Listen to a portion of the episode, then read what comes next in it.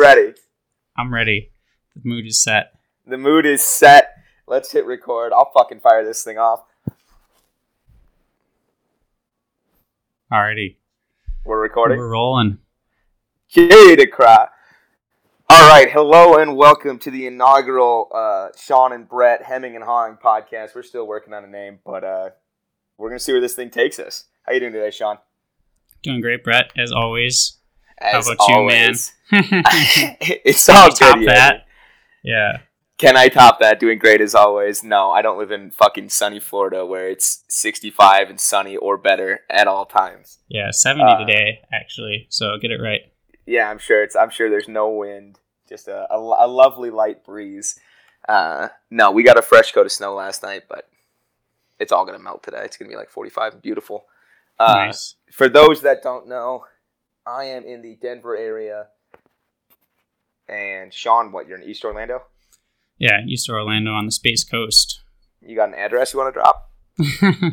yeah. Not yet. In case any fan mail. Exactly. Yeah, yeah. We'll have to set up a separate uh, voicemail and inbox for anything coming in.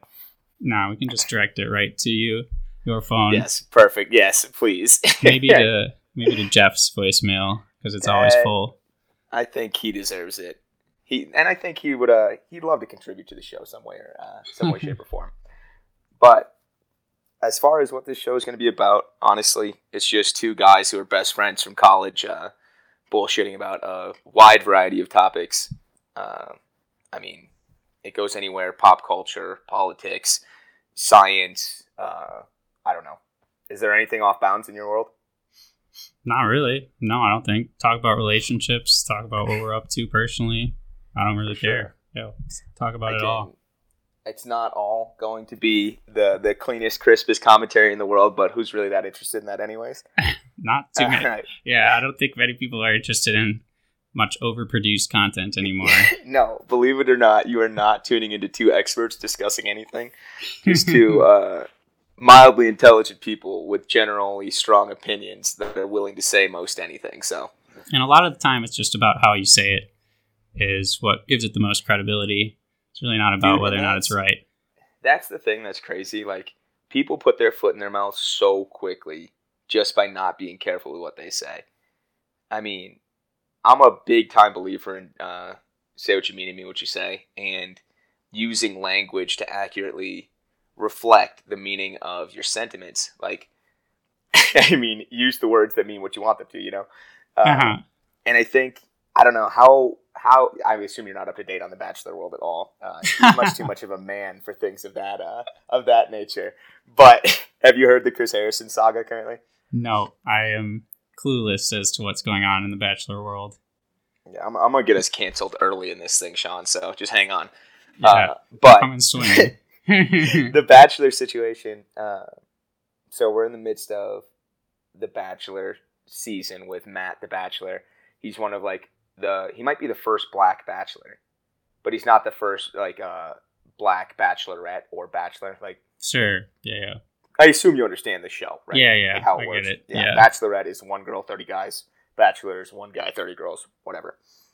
So I think he's the first black bachelor, but not the first black like main contestant or main person.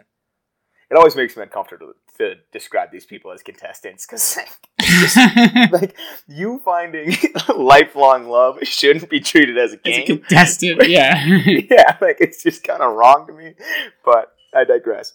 So, one of the girls who's made it really far, I think we got to be close to hometown. So, I didn't watch last week's episode, full disclosure. But uh, one of the girls who's made it thus far in the show, Rachel, uh, honestly, general like kind of fan favorite, pretty cute, like seems down to earth, generally friendly. Um, but had some pictures come out of her at an antebellum South themed sorority party. Hmm. So, one, I haven't even I haven't seen or looked for the pictures. I don't Right. really care that much. Um, it's not the right thing to do, obviously. uh, but this is this is fully allegedly, so slap the allegedly label on it. I thought I heard that she was dressed like a Native American, um, which is very bad. Not, no, But- you can't have that look anymore. You're But- immediately gone. but the other day, our uh, we were talking to our friend Sam and I were talking to our friend Charlie, and she said um, that she thought it was just like antebellum, like South, like high society Oh, dress. you know? okay, okay. Yeah, which is it the party you want to be at? Maybe not. Uh, but also, worst thing in the world, no. Right. A lot of people Uh, wear dumb stuff at some point. Yeah, exactly. Or like attend dumb things. Or dumb, right? Uh, so this this all came out and people were freaking out, like calling Rachel like a horrible racist, obviously. Um, and the first, so Chris Harrison went on to be interviewed by a previous Bachelorette, like of the actual Bachelorette show, not the Bachelor. So she, Okay. I think she was the first Bachelorette. I don't have her name off the top of my head. This is why we need to prepare for these things a little. Um, but so Harrison went on her show, and she started like she they started in the interview, and uh, he was saying so so he was trying to defend Rachel, like you know, she's young, blah blah blah blah blah, whatever, Mhm. and the the host was like or hostess, I don't know, is hostess the acceptable term these days? Whatever. don't- But so the, the interviewer. There you go. Gender neutral, yes, please. Exactly. Uh, this woman was. She said something like, "Like, well, this is kind of offensive. Like, regardless, like, it's just not a good look." And Chris Harrison was like, "Well, are you looking at it through the 2021 lens or the 2018 lens?" and it was like, "Buddy, there is there is simply not enough time between 2018 and 2021, February of 2021, yeah. to be saying that you're looking at this through two completely different lenses. Uh, That's hilarious. I hope Yeah. things haven't changed that much where it's like oh, no, very clearly a different Yeah. perspective we have here. yeah, like like Chris, did you are you honestly trying to say that in 2018 antebellum South parties were more acceptable than they are now? Come on. But like I I generally agreed with him defending her because I don't know, you're in a sorority when you're in college. Like are you doing the right things? Not necessarily. Are you mildly pressured into it because like all your friends are doing it? It's the group that you're a part of. Mhm. Definitely. Like it's much more of a situation for me where it was just like where you should address it as saying, "Listen, that was two years ago. Obviously, it's not that much time. I was in a very different stage in life. Like, still being in college is definitely very different than being two years removed. Speaking from my own experience, yeah. I um, agree.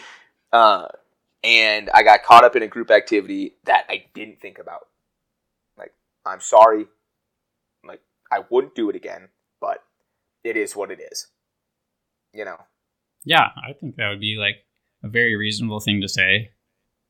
Yeah, I mean, it's, it's obviously not going to be good enough for any for Right. any For the kind of, uh, but Yeah, right. There's definitely the group of people where, like, at that point, it doesn't matter what you say or whether or not you're trying to behave better yeah. or wouldn't actually ever do something again like that if you find it so offensive. But Sure. Yeah, it And, just doesn't even, matter. Even, even saying like, like, I didn't even necessarily realize how offensive it was at the time. Yeah, Like, I think I think the cop out way right now would be to say like, in the way of 2020 summer and like BLM's just blah blah blah. Like, I'm more aware of what I was then, which I think is bullshit. But like, I think it would be a very media eated up situation if you decide to go that route. yeah, that would Uh, probably be the easy way out. And I don't know, it's, it's also like probably kind of true. Like, you do grow Yeah. up a lot in your thinking between 20 and 22, just in general. For sure, for sure, or like 21 to 24, you or know? whatever she is. Um, yeah. So I think, yeah, I, I think she's I think she's our age. So yeah, I guess that's Okay. so much somewhat important amount of context for any potential listener at some point in time. We're both 23, going on 24. Um, but yeah, so I I don't know. I I personally agree with him trying to defend her, uh, because I don't think that I don't think that's a situation which should ruin one's life, even though it is a bad look. I think it's something that you can generally say like, yeah, it was a mistake. I can move past that situation. Yeah, I agree. I mean, we definitely And- need to be more tolerant to allowing people to have mistakes and for sure. apologize for But- them and not treat it like I don't know. It's like we're, we're actually just putting scarlet letters on people, and A hundred percent. I But- thought we were past that.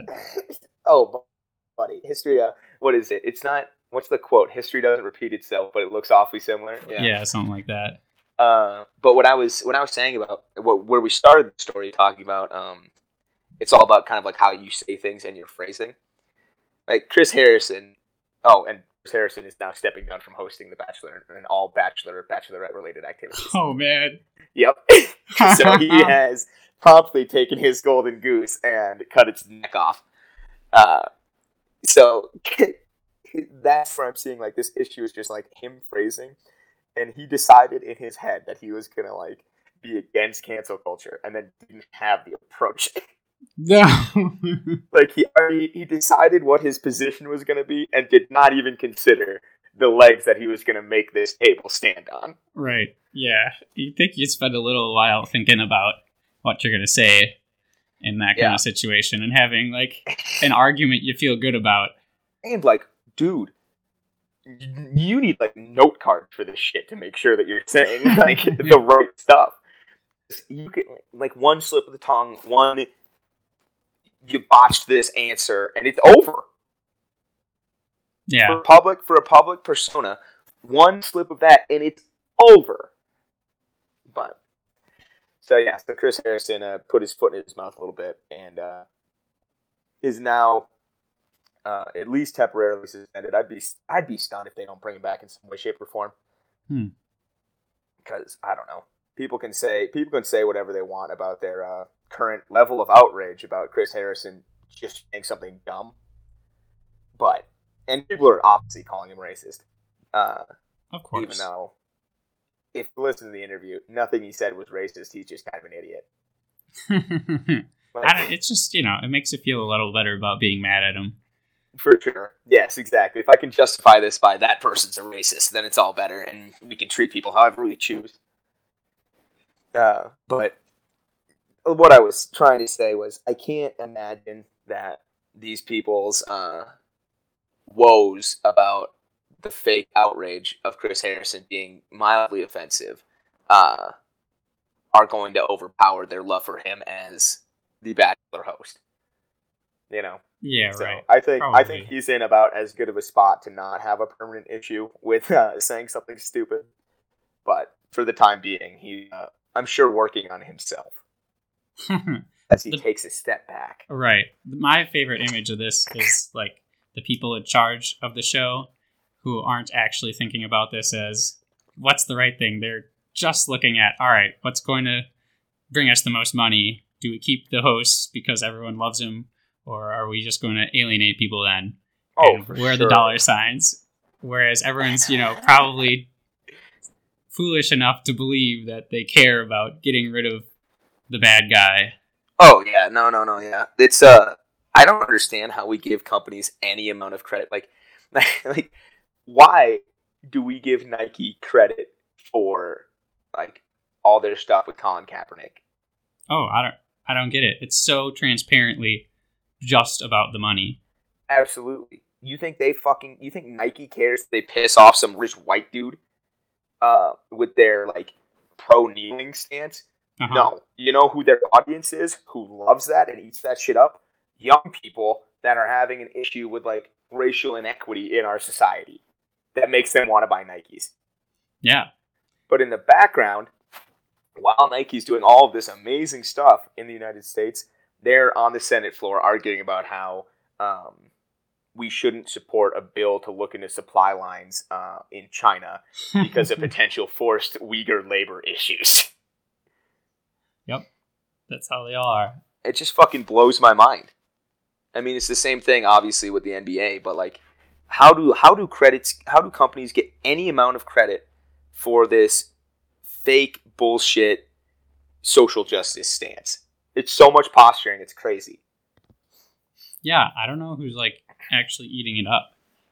Like Yeah, is it just it's just too much energy to think about it a little bit and realize that they're just going for the bottom line or is it like actually just like a hopeful naivety that wants it to be true so badly that the companies really care about the right thing that you're Yeah. willing to just put a blind eye to it I don't. I mean, it's got to be some combination of.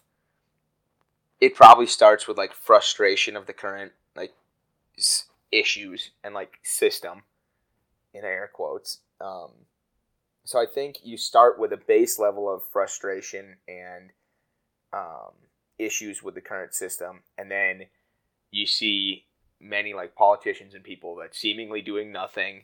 Um, I mean, and even actively trying to like squash all the Kaepernick stuff. Right. Uh, so you see people actively like working against this while you're already frustrated, and then you see someone that's big and powerful like Nike decide that they're going to take a stance, um, and the and and via that stance, uh, Colin Kaepernick got paid. Um, they got to bu- see a bunch of angry people burning Nike stuff, which seems to probably reinforce that what Nike's doing is actually making a difference. You know. Yep. Yeah, and boy, did Colin Kaepernick get paid. Yeah, yeah, he did okay. He did very. He he he came out all right. I would have to say. But yeah, I don't know. I would. That's what I would probably think is the situation for people that aren't trying to believe or aren't trying to look further into uh, Nike's motives and are just eating up the. I don't know. Maybe maybe they do. Maybe they do think that. Uh, maybe they do think that it's all for the bottom line, but even though it helps their bottom line in general, maybe maybe you look at it as like a plus plus. Right. They get paid, but we also advance an issue. You know. Yeah. Yeah. I mean, that's the point of like starting a business. Like you're supposed to sell a product that's good for the consumer and also good for you because you make money. Yeah. Yeah. I mean, I think we're it's probably giving the general public a massive uh, benefit of the doubt, saying that everyone's looking at the Nike situation as this is just a plus plus to uh, you know. And and honestly, maybe I haven't given that viewpoint enough credit because I'm generally just pessimistic. Uh, because I think there is something to be said for yeah, okay, are they are they doing it out of the goodness of their heart? Obviously not. Could it potentially make a difference? Maybe. You know. Yeah. I don't know. I'd really. I'm pretty sure it's all just posturing and a surface level facade. Agree. I'm definitely there with you, especially after stuff like we were talking about, like the Uyghur forced labor stuff that got yeah. shot down in the Senate after passing. I think it was 406 to three in the House, just to get uh, stalemated on the Senate floor by companies like, and also allegedly because I don't know. I don't think I can slander Coca Cola, so Coca Cola, come fucking sue me. I guess I don't have shit. Um, so I think it was like Coca Cola, Apple, and Nike that were like the massive players in getting it shot down on the Senate floor. Yeah. Well. Yeah, I yeah. think yeah, I think it's it's a nice thing until it starts severely impacting your business or on the consumer side. It's nice to care about it until you really need your iPhone or you really just like at some point you have to realize if you like if you want this company and to still sell things, you kind of just have to turn a blind eye to it. For sure, for sure. No, yeah, you, you've got to you've definitely got to be willing to say like, eh, like this is the cost of doing business. Which like really, and they and they look like they're doing nice things in America. Yeah, but I don't know, like that kind of hypocrisy is always going to be found. Like, I mean, the NBA is probably the biggest example of it in popular American culture because mm-hmm. it is so insanely blatant. Yeah, that one's so blatant that you just have to assume that no one cares, or like there's really a mind fuck going on where the people have somehow convinced themselves that the NBA is trying at, at you know in the areas that they're allowed to. Or I yeah. Know, like like I mean, and that's that's all well and good. Like if if the NBA makes a difference in the United States, that's awesome. And I'm not trying to come off high and mighty here, but I really, I just uh, would rather not have. Well, I, am not going to say would rather not have whatever exchange they make in America, but I would rather uh, have both. We just have a blatant, open conversation about how uh, you guys clearly don't give a fuck about anything that happens in China. Um, and you try and like distract from it by doing quote unquote good in America. hmm Like, I mean, it's insanity. It's actually insane. And I, I honestly think, I think the NBA and its players, well, its players especially, would be done a massive service, especially generally outspoken players, um, like LeBron or Kyrie or whatever, or I don't know, Dame, people like that. Like Yeah. they'd probably be done a massive service, or at least in my eyes, they'd be given a ton of credit if the NBA actually said what happens in China is fucked up.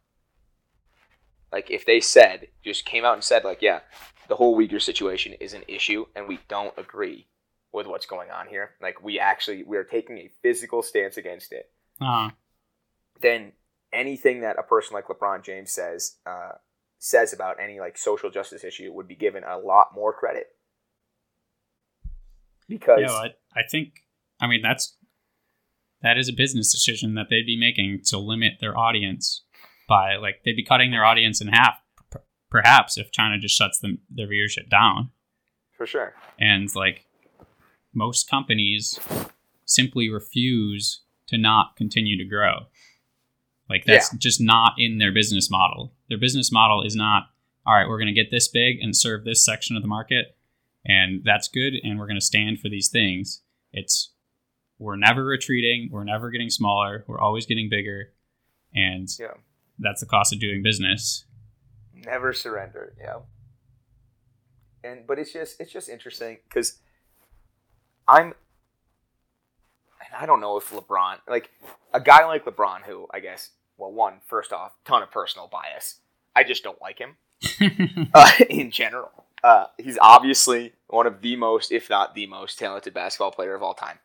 Like obviously obviously that's all well and good. Yep. And I love watching exciting basketball as much as the next guy.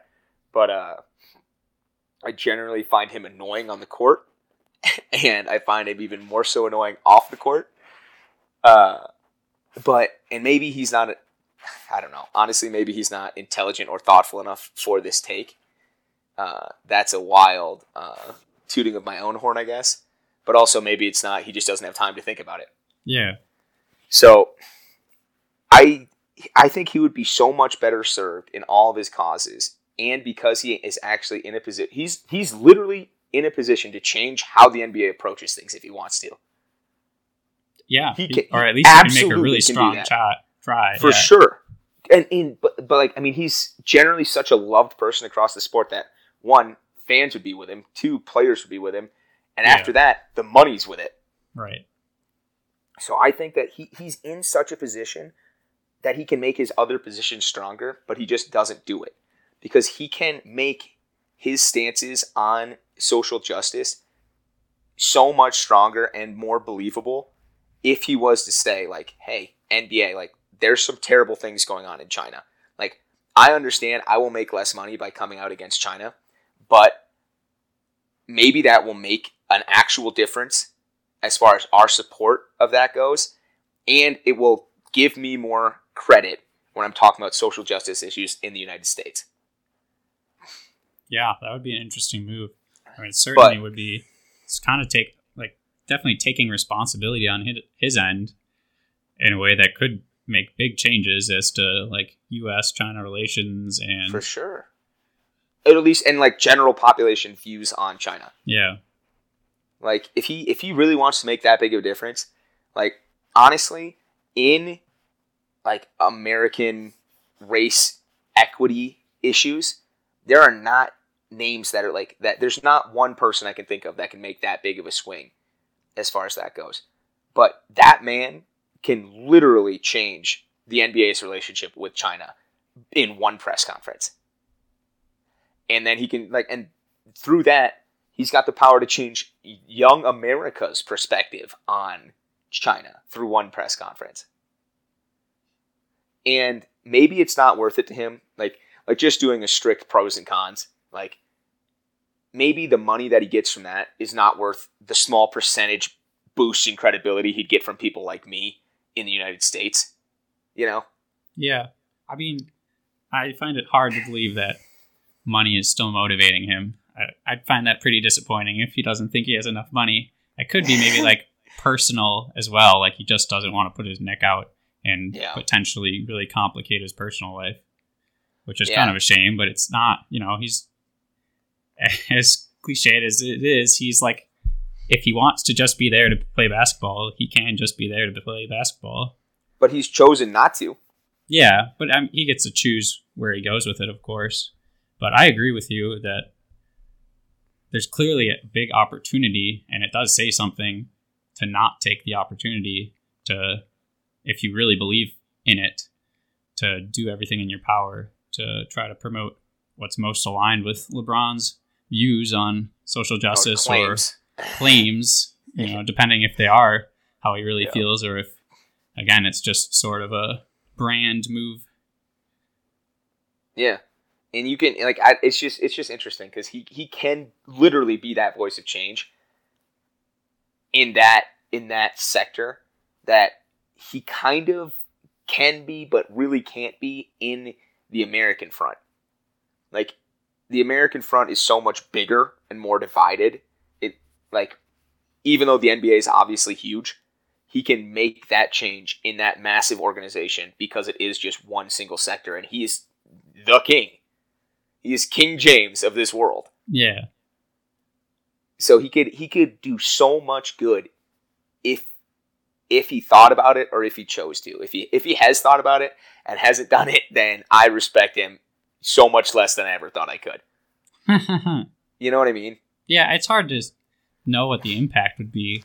Like, it's very possible that China would just say, screw you, NBA, then you can't have, we, we don't have the NBA in China anymore, and they just carry on persecuting Muslims.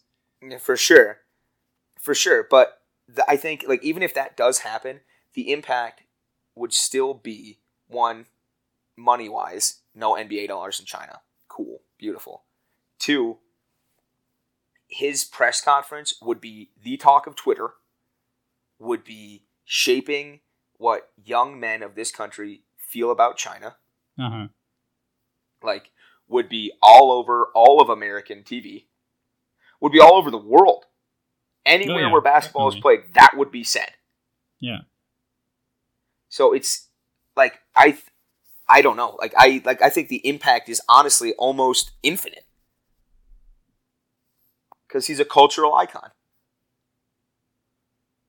Yeah, definitely could be. I, I agree. Like the impact on like young people as a role model would probably be the biggest one. Like it's definitely would be impressive to see him step up that way. I don't know how people really view him. Like if a lot of people view him as a role model or look to him for Yeah. things, I don't know. But it would definitely be interesting to take that stand and try to I don't know, have some real balls behind your opinion and stand for it for the sake of standing for it. Yeah, Not, like you give know, your because give it's the right yourself thing. some credence, have some teeth with what you say, and like do do the right thing. But I don't know, like it's it's obviously wildly. I don't know. It's a situation where it's not something that I'll ever experience. Um, and I have no like I can hardly wrap my mind around all the things involved like of your public image when you're that big. You're the money that's involved when you're that big. But coming from just a 23 year old guy in Denver, it seems like it's the best thing that he can do with his platform. And then he will actually make me believe that he cares about the rest the rest of his uh, social justice issues. Yeah, for sure. Maybe it's in his contract. Maybe he's not allowed to talk about it. If you think, yeah, if he's not bigger than that contract by now, then that's fucking insane. Yeah, right. Yeah. They're gonna fine him for all the money he has. Yeah, exactly. But yeah, I it's just it's just always a frustrating thing for me in the NBA. Like I want to believe you and, and have faith in you people like with your American social justice talks, but if you're just gonna take money from China and avoid that conversation, then I don't respect you. Yeah, I agree. It's the same as the other companies we were talking about before too. And I mean that's been like the whole history of the textile industry is just like moving clothing factories from poor to poor One to Asian poor country. country. Yeah, yeah. we started time. in like South Central America, and now we're just Yeah, exploiting Asia. just leapfrogging through Asia to every next cheapest company or country, and like I don't know, it's just so invisible to people somehow that like the sourcing, like where do you think this is coming from? Like obviously, if you're buying clothes that's cheap, it's coming from super cheap labor. Yeah, there's a reason that uh, these things don't cost very much money, and everyone along the way marks up fifty percent. For sure. like like if there's one thing like actually seeing the numbers behind like retail stuff uh like through my through the various small businesses that I'm involved with everybody eats some way shape or form and everybody the, the 12 steps that that shirt went through to get to your hand has been marked up 50% 12 times Which right is a lot. It's you're basically left with pennies. At yes The end of it. yeah I, I everything in this life must be made for pennies because it doesn't make sense any other way Yeah. And So- what sucks is there's really no I don't know, there's no way to get around that if you want things. No, and and I'm all pro capitalism, all pro free market stuff, but I don't know. It's it's it's definitely a an interesting, I guess, moral conundrum to a certain extent. If you want, if you if you let it be in your life, it can it can consume your thoughts. Yeah, no, it definitely can. And I don't know. I've been like sometimes it's just like I've started to struggle with stupid well, it feels stupid at the time, but it's just like I don't know, sometimes you're just struck with the thought of like should I start really doing research on everything I'm buying and consuming? For sure. Do I have time for that? Is that just Yeah, wasting is my it even own like yeah? Is it Yeah. reasonable at all? Like, yeah, trying to trying to allocate your life into like where you could do the most good is noble, but perhaps foolish. Yeah. And what sucks too is that, as horrible as it sounds, that's kind of just what those countries have to go through. Like, there's kind of not a way around having it rise from shit. Like, most all countries have started at a place that we would in America currently find just disgusting, unlivable, For sure. and Well, yeah. I mean, think about think. Yeah, I mean, even the rise of the United States. Yeah, for 99% of the population, like you're dealing with Despicable working Yeah. conditions, like yeah, tiny horrible living situation. situations, like Making pennies to try. maybe not eating most days. Yeah, And then like there's not really a way to just, you know, shoot up to first world country with all the bells and whistles. You kind of have And to go through the perhaps, like, process. I don't know. There's there's I think there's something probably to be said for um being able to develop like within your own country. Like the United States more or less made goods well, obviously we've always been like part of the global world. Like our foundation is made to pay England, you know? yeah. Um, so obviously, there's always been some amount of global trade, uh, but it helps that once the United States is its is its own entity, so much of the United States stuff is done within the United States borders. Like a lot of the manufacturing is done in the United States, or was done at the time for the United States, keeping it within the United States, improving the United States, and then within that boundary, like the consumers and the producers are all seeing like the horrific things that Uh-huh. happen within the United States. So you end up with like labor movements and things like that. Right. Like there's versus the consumers for us right now. Like if you're not trying to think about it, like you don't think about where your shirt came from or like which which little kid had to work their little fingers to the bone to to make your fifteen dollar t shirt. Right. So I don't know. There might be there might be something to be said for like being able to rise through the through like those systems to a first world country um, before a much more like global market developed. Right. Starts preying on you and exploiting your labor force. But I mean, it's the classic like globalization arguments of like also when people come in to exploit you, they bring a lot of goods with them that you really do need. And a lot of countries that are on the come up now have super accelerated timelines Oh, for and sure. aren't spending hundreds and hundreds of years in I mean, like yeah, this- literally, literally look at China in the 19th Yeah, century, in the right. 20th century. and even I mean all throughout Asia basically. Yeah, for And, sure. Yeah.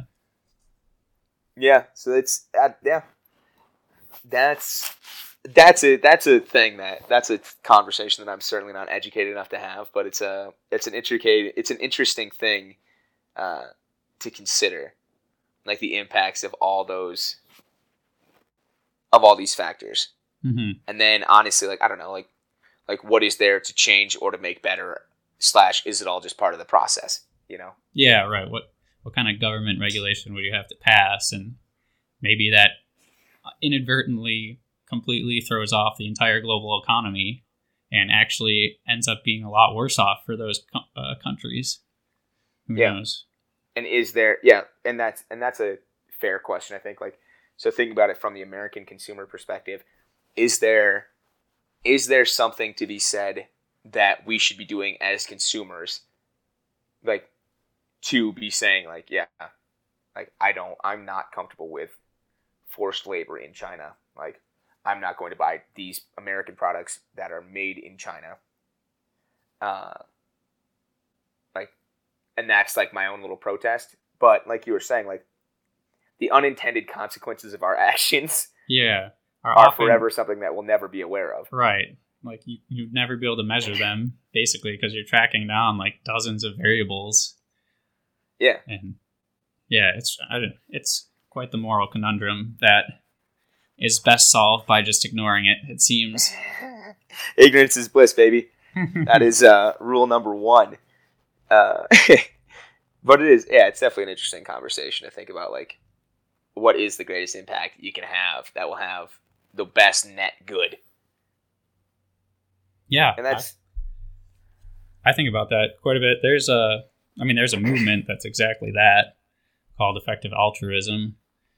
That like, there's actually like a couple or at least one website which is a like a nonprofit or organization that tries to study that exact question and run an analysis of what are the most impactful things you can do and how can you best spend your time and sure.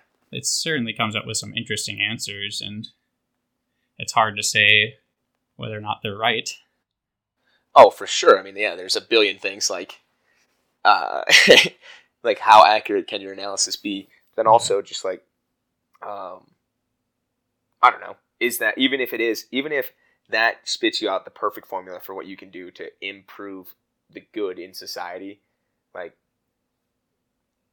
is that your responsibility and your life is your life to do with it what you please? right And is that any kind of life to live? yeah i yeah for sure it, and you kind of just end up at more questions where some people feel very strongly that one answer is the case and other people are like no wait a second and No, It's- but if it's they very don't, hard if, to- if and if you don't coalesce with that person, if your ideas aren't perfectly simpatico, yeah uh, then one of you is ignorant and a bigot and probably a racist. uh-huh. But and the other will wield their weapons of power against you as best they can exactly, and I will slay you with my mighty sword of uh, going through your old tweets and Yeah. sending them to your employer. yes that would be a very mature way to handle it i think it's the it's uh the only way to handle it actually. But Yeah, when do we have the backlash on those people? Like, when do we realize have enough of traction of how despicable the people are who are like being that petty and that's I all they care know. about? there's such an insane moral deficiency with people right now. It's I don't like I, it's almost incomprehensible. Like the moral deficit that we generally have when dealing with other people. Like there's no one could be any less interested in like compassion Yeah, and treating others like with an ounce of the benefit of the doubt. It's crazy town. yeah, I agree. I don't know if that's if we're just seeing it more or if it's actually a a change if it's always been there in the background. But it probably is new because we're just having so many more interactions with people and much yeah, I different mean, interactions. yeah, your, your web is so much wider Yeah. and more easily accessed by Right. It's hard to be- anyone and everyone else. yeah, it's hard to be such a amoral asshole to the person living in your town or someone you see with frequency, but it's really easy to in the brief two minutes of an interaction with someone. Yeah, and it's it's kind of incredible. I mean, obviously, you're not as involved in the social media world as I am, uh, but it's pretty incredible to watch people like just murder people online or try to, only to have the receipts pulled on them and to be shown that like no you say horribly shitty things or you did say horribly shitty things on the internet as well so the tweet that you're pulling from 2015 from that guy uh, is actually not as bad as the receipt that you that i've got from 2016 of you yeah, So- which is just such a wild game to be playing. it's absolutely insane like one i mean they've been saying it forever if you're gonna come you better come correct but like this is that to the next level. Like you're gonna try and destroy someone's life and then expect forgiveness for you. Like you're gonna do the you're gonna try and destroy their life for what you found in their tweets, but then you're gonna expect them to be kind and compassionate to you and your tweets. yeah. It's it's crazy town. I Yeah, it is. just- There's not a lot of self reflection and self awareness going on.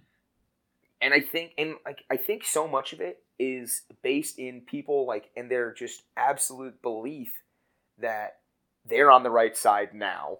The other person is on so like I'm on the right, I am right, you're on the left. We did the same thing, but because you're where you are now, I'm better than you and I'm going to destroy you for it.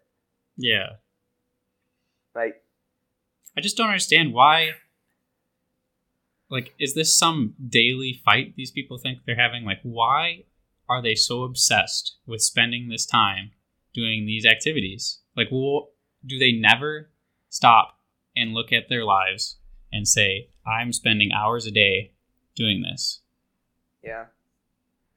And like everyone else, a lot of other people feed right into it too because it's, I mean, it's a, you know, only a few percent of people who make most of the content, but clearly the rest of people consuming the content must either, you know, be okay with it or maybe it's just secretly a few percent of users who are just the jerks all fighting with each other and everyone else has found a way to filter through and only get the content they are interested in. I, I don't know. I would I would generally like to give people more or less benefit of the doubt in the sense of like I hope that they're all not just bad people. Like, yeah, I would like sure to not. expect that you're not just like malicious pieces of shit. Yeah, there's like- definitely something to be said for like you're in an environment that often brings out the worst in you, it it rewards terrible behavior Yeah. for sure. Which you and know would- should you really engage there is maybe a question. But is it also too late? Probably. probably? And I think I don't know. I'm, I'm sure that I'm sure a study like this has been done. I've obviously never looked into it, but I could be easily convinced if someone just told me, like I wouldn't even consider verifying it because I would believe it. Uh, that if you like hook someone's brain up when their tweet goes viral, I bet you light up the same stuff as when you're doing like cocaine. Oh yeah, or You know or what I mean? something at or something different, but just as There's good. like the reward system of your body is being fired off. Yeah. It's like the I think it's the social. It's like the you're winning socially. It's like you in your group of 40 other primates and you have just made this huge win within the you know your social group and now you're going to get the best mate selection for you. I'm sure it's like that part of your brain where you're like, wow, now like, everyone can see I'm this great power. Yeah, yeah. because like you've got because eighty thousand people liked your tweet. Right. I mean, I don't know. My my most quote unquote viral tweet was like five hundred and fifty likes, something like that. Killing it. And buddy, boy, did I feel like I was in the political commentary round. Like, People understand me. I'm making great points. Like, like this shit's it's terrible for you. Yeah. And you're It making no bona fide terrible for you. right. It's and it's like it's really not making progress. Like it's so No. much effort spent on the day-to-day minutia and this isn't how people learn. This isn't how you actually make social progress. You're not going at length on topics, just repeating the same patterns over and over again every day. That just doesn't get you anywhere. No, not even a little bit. But I don't But know. it's Yeah. clearly very enjoyable. Oh, for sure. It's a it's a wildly pleasant feeling. Like, and I've had and I've had like like for the Tony Montana of the world, I've had like his crumbs. You know what I mean? I've had the lightest experience of this drug, and like, yeah, it does feel good. Yeah, it's fun. Like, it's very rewarding feeling, even though like, as a thinking person, I know that it's generally meaningless. yeah. Like, like I'm not confused about the impact of my tweet, but it like it doesn't change the fact that those feelings are real and visceral. You know? Yeah. Yeah, it's good. I mean, it's obviously really good to be self aware of what those feelings are and how they are basically controlling your body and your actions. Yeah, And- at least they definitely have an impact. Yeah. And like, it's not a system that rewards accuracy and research and hard work. It's a system that rewards like hot takes, Uh-huh. being the first person to say something, playing on yeah, playing on the biases and anger of your various audiences. Like it's Yeah. wild. Yeah, I think I really think it's like just a new form of entertainment that is just, you know, even more addictive, even more rewarding. And Even more It's- destructive. it's got this very clever guise of being for something bigger and deeper, which is just amplifies the reward systems involved. yeah, and I, and people genuinely buy into that as the idea that they're like improving society. You must. I was I was literally thinking about this the other day. Like the word social media. Like what does that mean, and what is this all for originally? And like yeah. what are people actually using it for? And like I'm not sure. Like it's sort of maybe supposed to be for like meeting and connecting with people, but I don't think many people actually use it that way, except for like maybe a minority of people who don't have a reason to meet people in person. Yeah, yeah. I don't. I don't know. Like, yeah, that like that'd be such an interesting question, but like, it's way too late. It's way to too late, right? Like, it's way too late to ask like Jack Dorsey, the founder of Twitter, like, like what, what did you have in mind in like what was it like 2006 or some shit like that? Like, I have no idea what year Twitter came out, but yeah, 2006. Um, but like, yeah, like guys that invented Twitter. Oh, sorry, it looks like uh, William Stone and Noah Glass spun off into Twitter with Dorsey. Hmm. So sorry, Evan Williams, Biz Stone, and Noah Glass. You get no credit in this world. That sucks. but also, I don't know if you do want the credit. I don't know. Yeah, strike the name.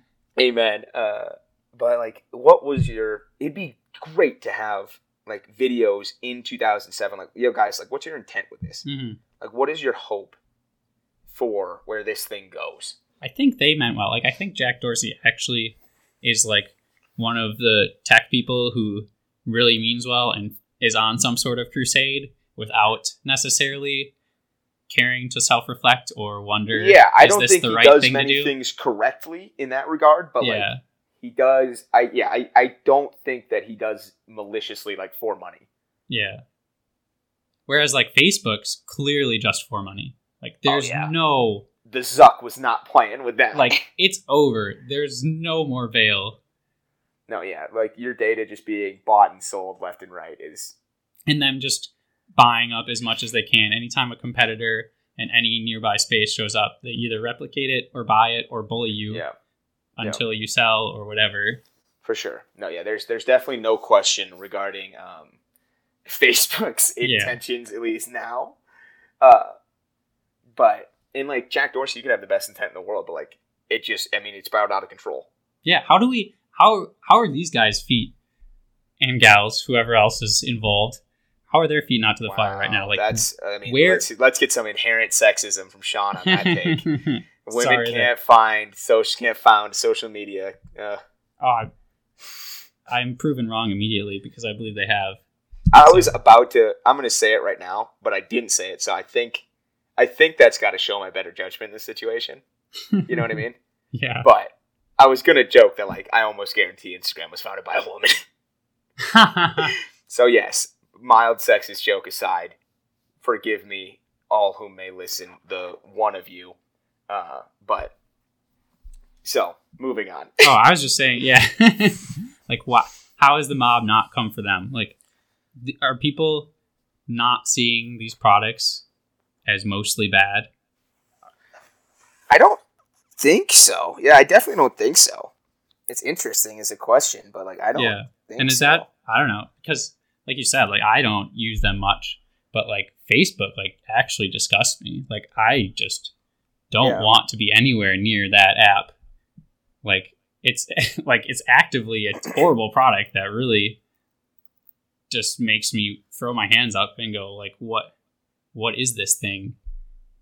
And Yeah. I don't know, like maybe people are just so sucked into it and like actually something about them enjoys using it so much or just can't see their life without it. I don't know. I don't. Yeah, I don't know. And it's, I guess Facebook especially is so damn malicious in the sense of like it's all hidden under this idea of connectivity, like so you can talk to your great aunt. Like, it's so hidden behind this veil of like, yeah, like keep your memories forever. Like, get in touch with your loved ones, like long lost friends. You can still be close. That it's all so like positive and nice.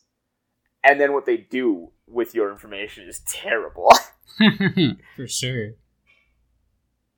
And all the while, Facebook's like actually responsible for genocides around the world. So that's cool.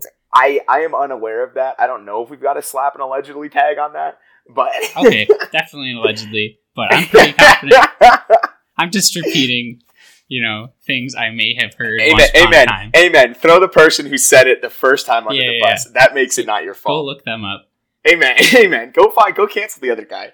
Um, No, yeah, they definitely because like their their platform's even more toxic in some other countries. Like they have like deals with phone companies and stuff where it's just like auto loaded onto phones and like entire. I believe in some places the entire use of the phone is tied around a Facebook account, and then the countries in charge can just say, "Hey, Facebook." If you want to operate in our country, you got to give us some levers pull here and now they can basically use the data however they'd like. And guess what? It tells you all about the person, and you can start persecuting whichever group of people you want to, yeah, that's fucking crazy. Yeah, like which that's is really that's, creepy. Yep, yep. That's that's bad news bears, uh, to say the least. uh, but yeah, I don't know. And how much how much money would it take for you to be like a Jack Dorsey or a Mark Zuckerberg? Like how much how much money would you have to make more than your other co-founders? Like we were talking about with Twitter, uh, Evan Williams, Biz Stone, which is a terrible name, uh, and Noah Glass. How much extra money do you have to have more than them to be the face of this entity? Like you're being called before Congress. Yeah, I don't know. I'm sure it's just positional within the company.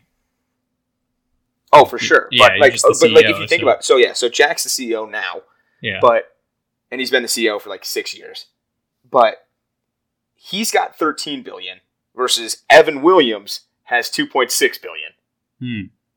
So like, that is not enough difference in money. Because once I get to billions, like I don't really fucking care Right, how many it doesn't matter, you like- have. Once you're at like more than millions, like if you're in the tens of millions, I don't, I don't really see how that is Yeah. going to make a difference here, unless you yeah, are trying to start just- a space company or something. yeah, and that's just that lack of difference is just exacerbated, obviously, once you get to B letters in front of your numbers. Uh, but it can't be about the money. Like it's got to be about like he thinks he can make some kind of change. Like it can't be. because no one could look at 13 billion dollars and say like, well, 11 more, well, 10 and a half more billion than the next guy is worth my ass being on the front page, going before Congress, dealing with all this bullshit constantly. Yeah, no, it definitely has to be a bit of a crusade. Or maybe, I don't know, there is like a lot of other psychology that starts kicking into play when you start getting that kind of money and that kind of power. Yeah, and that kind of influence for sure. Yeah. And that's and that's where I'd probably say Zuck is. Well, he's he's just a robot who like probably thinks he can optimize something with selling data to this, this, and this person and whatever. Like I don't think I I don't know, man. I don't know. I I'm I've heard quite a few people talk a lot of shit about how bad of a person he is, so I don't have the best feeling around him. That's interesting because yeah, like I don't. Anytime I've ever watched him or like seen it, let me put on my psychology cap for a second. Yeah, here you go. Uh, yeah, let me let, let me evaluate, sir. Yeah, exactly. All seven of them from the most prestigious universities you can imagine. Um, but like that guy, I don't think he has emotions. Is he? I think he's a literal sociopath. I think it's definitely possible that he is far out of far away from the average in some of those capacities. I mean, yeah, clearly like, like when for you start every the point of for Facebook. every. Oh, carry on. Sorry. oh, sorry. Yeah, I'm seeing like the the starting story of Facebook is for ranking girls at college Yeah. because you can't go Because you talk to can't them. literally, yeah, and you And- can't get a girl. Like, how is he not canceled for this? Can we just cancel him already? Like, I, I mean, honestly, as far as I'm concerned, let's cancel Mark Zuckerberg right yeah, like He's canceled. Just that's in his. You heard it here first. Hemming and hawing, or whatever our name in the We- future may be. Our Yeah. first cancellation is Mark Zuckerberg. You canceled. You're for all for all the shit we're gonna talk about how horrible canceling is. We're right along Oh. with it.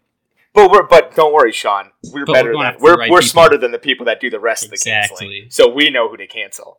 Uh, we need a better term though. I'm sick of canceled, overused. I've said it too many times. This, Oh. This is in genius. This last hour. All right. Like we need a better term. Uh, a podcast that I listen to uh, called Podfathers. It's like a Barstool Sports fatherhood podcast. Uh, they use the term rebuke, which is a great term. Like they just rebuke people. How about tactically remove? That sounds like we're murderers. I'm not. You're We're not the that's true. CIA. Yeah, we're not toppling governments. Let me see here. Uh, rebuke thesaurus. is well, hey, the good news is if we were toppling governments, you don't actually have to be good at it, like the CIA. So, Amen. because you know, How do we feel about castigates? You're castigated. castigated. Uh, I don't know when. I'm admonished. Sure. Admonished could be good. Yeah, I don't know, but we we'll, need to we'll suggest to the internet that Mark Zuckerberg may not be the nicest of people, and if we could influence him to, dude, have just you seen sort the of that's disappear. going on in Australia? yeah, What? I heard. Well, I I got like one headline, so I know all about it. He's yeah. Oh, amen, amen. Yeah, yeah. I've surfed Twitter talking about Facebook, so yeah, it's it, mine's definitely uh, much more factually based.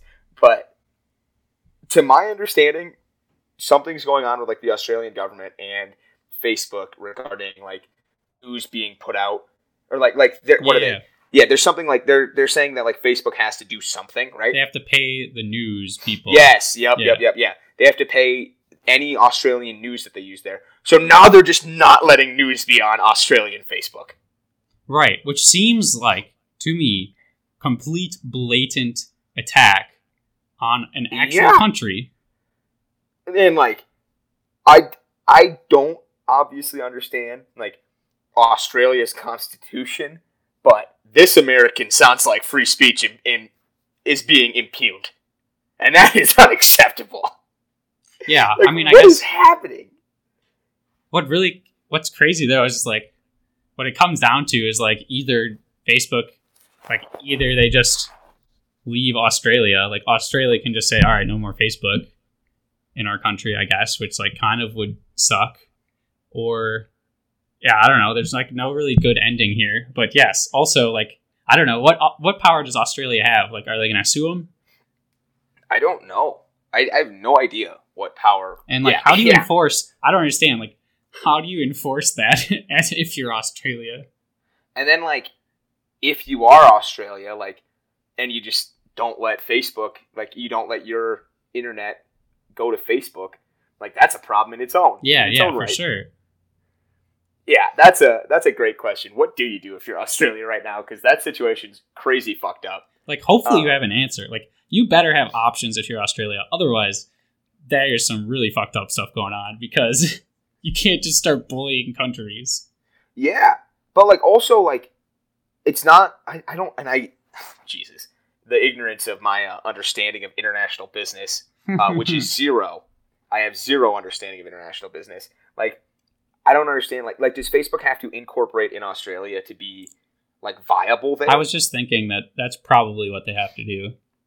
yeah, because like they've because it's obviously an American business. Right, right. So it's not like you can just have, yeah, you can't. Yeah, how, Australia how can't does multinational business work? You know, how the fuck does this work? yeah, I'm sure. I'm sure that they do incorporate in Australia and you know whatever, however that works. But I'm sure it's just like, just like here, like business operating in the U.S. and they interact with each other, and it all just gets funneled through real Facebook in the United States.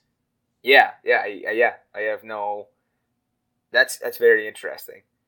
The the country that probably has the power over Facebook is where the majority of their servers are held. You know, like I, i'm Like- guessing they must have. I don't know. I wonder if they do. Like, if you're a country company that big, you probably just invest in all of your own infrastructure. oh, I would think you have to. I would Yeah, think you have to. Because otherwise, AWS will just unlist you. Amen. And then it's over. Yeah. but I don't know. Yeah, it's it's kind of interesting because I can't imagine either party really has power in that situation. Like I can't imagine that Facebook ends up bullying Australia, and I can't imagine that Australia does something to like close out Facebook Right. in Australia. Yeah. So I feel like we got two people pointing guns at each other that aren't loaded. Uh huh. But also, like, But like, yeah, Zuck where do you just go cocked his, you know. yeah. It- but like, and how is this not? How is that not a message to the rest of the world that like, not good guys, not good guys. right. We aren't. Our first instinct is to not play nice. Yeah, and like that should be that should be all anyone needs to be like. Oh, maybe this thing should be checked a little bit. Maybe old Facebook's getting a little big for its britches. Maybe. But I don't know. That's- It's- I mean, there's a chance the U.S. government steps in somehow within the next few years, but also there's a good chance that they just move so slowly and have no idea what they're doing in the tech Oh, space. oh yeah, and it's probably it's it's always it's definitely going to work out in Facebook's favor one way or another because I don't know how, but I don't does. know. That's They just, that's just the way things work, though. Yeah, usually they might have some troubles with this whole like Apple thing, and then I've I've been hearing more and more push for um, recapturing the data for the user, and Interesting. and like yeah, like Australia is doing, where like you have to start paying people because the, their business model really starts to suffer if they're not leveraging all of those like all the data sure. and all the like not Yeah. having to pay people for content and stuff like that. For sure, for sure. Yeah, yeah, and if you and I don't know, yeah, you'd think, I don't know, you'd think that this would be a warning cry to the rest of the world, and honestly, like a, a come to aid for Australia, but who knows? I mean, they have a shitload of influence, money, power. Like, Yeah. Yeah, I think what we're seeing like the world's getting a lot better and then also we're getting a lot more single entities that have enormous power like you've never seen on planet Earth before, like yeah, countries with nukes and now like international companies larger than countries yeah, like and companies with nukes, basically. yeah, basically, and like now you've like basically just built it up, built it up to the point where you have such massive weapons that if any of them start getting swung, things get really ugly. for sure and it's it's kind of incredible because i get and i guess this is with any like dawning of a new era of technology like like things happen so quickly and they get out of hand and then it like it's got it has to be overcorrected mm-hmm. because that's just the way of the world. Like this will be overcorrected in probably a negative way, and then that'll come back hopefully a little more middle, you know. But yep. like Facebook was Facebook and these social media sites are just like they got in at the perfect time, and like like you get well, and obviously like somebody was going to get in at this time regardless because the internet was the internet Right. and people people have the same ideas, believe it or not. Uh, but like they're just the the internet was so young and still is so young when these things are being discovered and used and abused that like I don't know it's it's pretty actually kind of cool that we're seeing this in our time. Yeah. No, like I it's it's it's crazy fucked up for sure like what's happening. But like same thing with like computers and understanding of and like how we're gonna be looking at this in 50 years like how our generation was shaped by having technology at such a young age and everything so accessible yeah. like- we're we're definitely like we grew up in a wild time. Even I was thinking about this the other day. Even like you know five to ten years older than us and five to ten years younger than us will probably be like very different. for sure like i mean growing up with like the internet like it's not that much older than us where the first people in on the internet were like only like super nerds and like Yeah. and then like and that's like we were that's like at the oldest like our parents age. Like yeah there's no one older than like 55 60 that like was the super nerd on the internet you know? Yeah and even and that's such a tiny portion and then like even our parents age and like younger than that didn't come close to growing up with it. No no absolutely not. Like my dad my dad always tells me about like making programs for the computers at college on punch cards like they're on note cards that you had to punch out so your computer could read it and run the program for you Yep. like that's just comical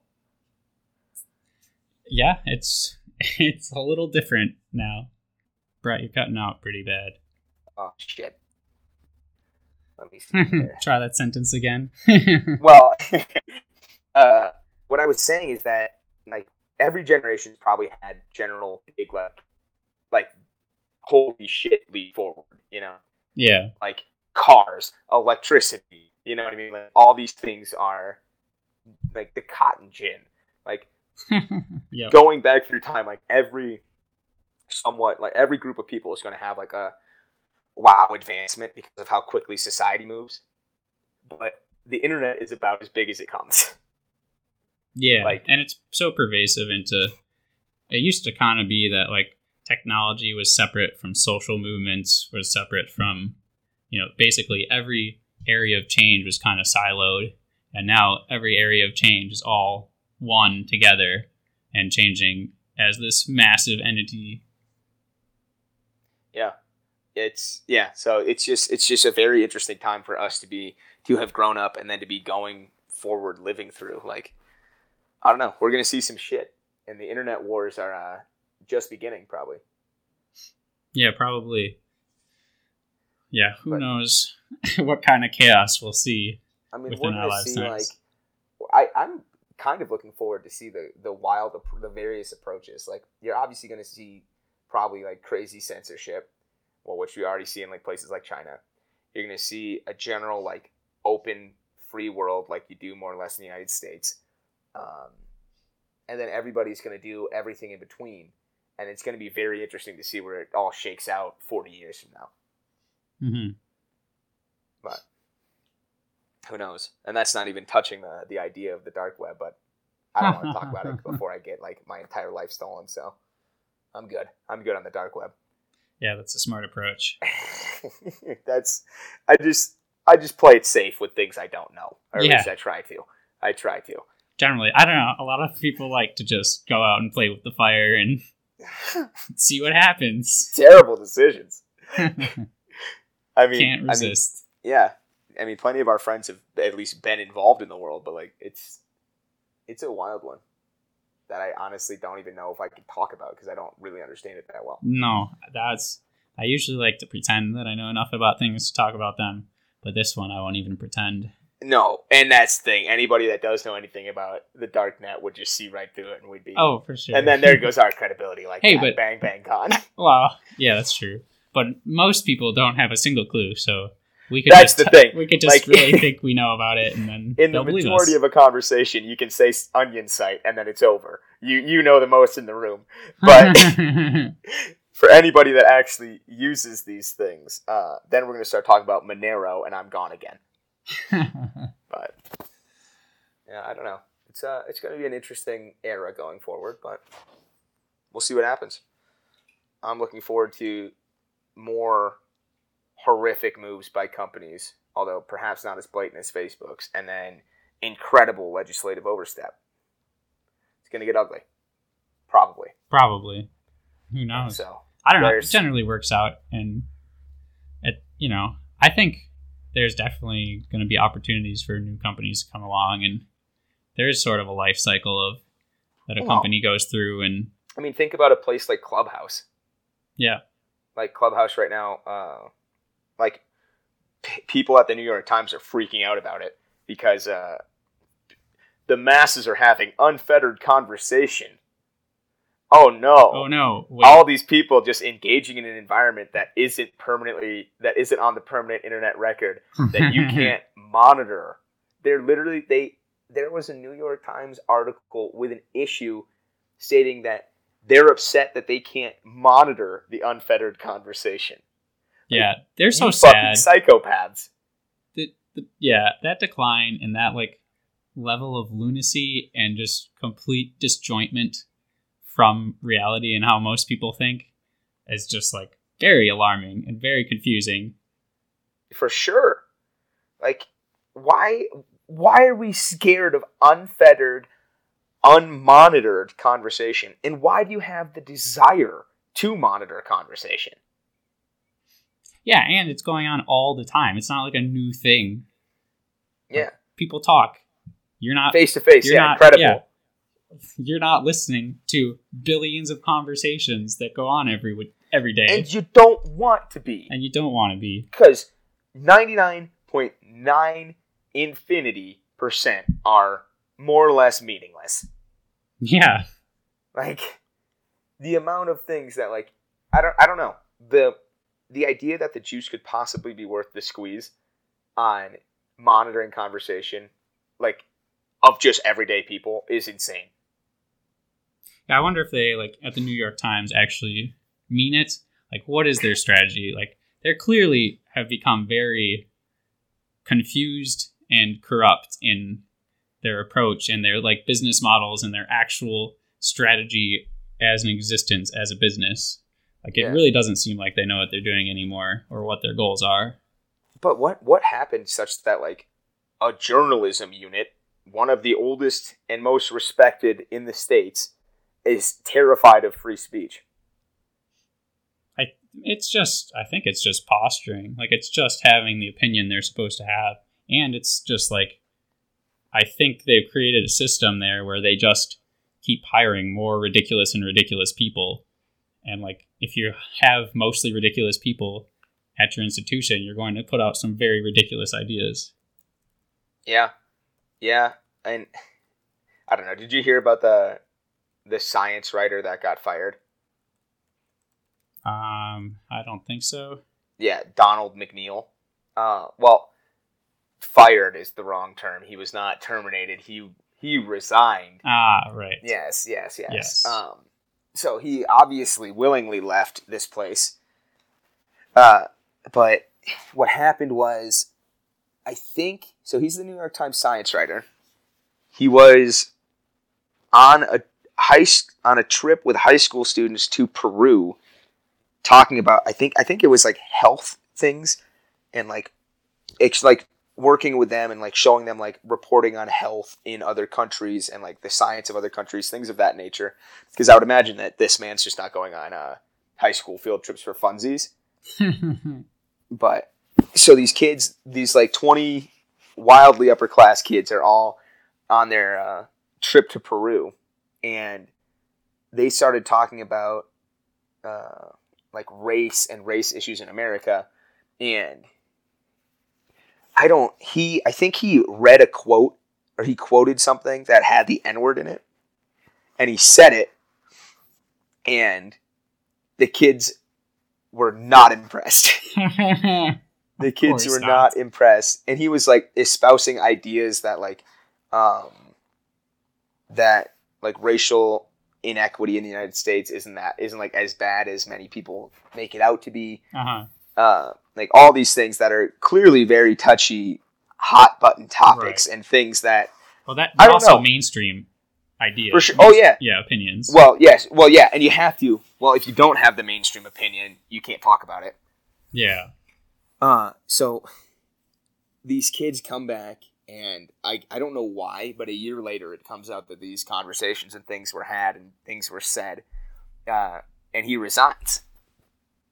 And he resigns, and there's a whole like internal battle at the New York Times about, uh, like why did the writers union like stand up for this guy? Like, like we need to actually like have this guy's back because like that's not why people should be fired for like saying a word in a quote Sure. like things of that nature and it's just interesting watching an internal struggle at a quote unquote first class journalism unit uh, because a dude said a word from a quote yeah, I mean, it's definitely like you probably should have just picked a different quote or or just do what i said and say n word yeah, if right. you really want to right. avoid controversy Just change. Just probably don't say the word.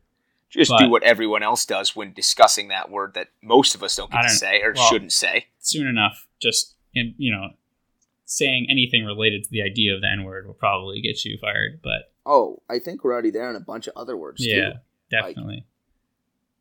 I, I, there's another. I don't. I might have been the Times again. They were freaking out because a dude like. I, I mean, I'm just gonna say this because I don't. I'm not uncomfortable with the word. Uh, a person said R word referencing retarded. I don't even think they said retarded. They just said R word, and this woman wrote like a massive hit piece on the person who said R word, and turns out got it wrong on the person that they did it to Ha ha. absolute insanity. But obviously, like she faces no backlash. no repercussions. Yep. for sure not.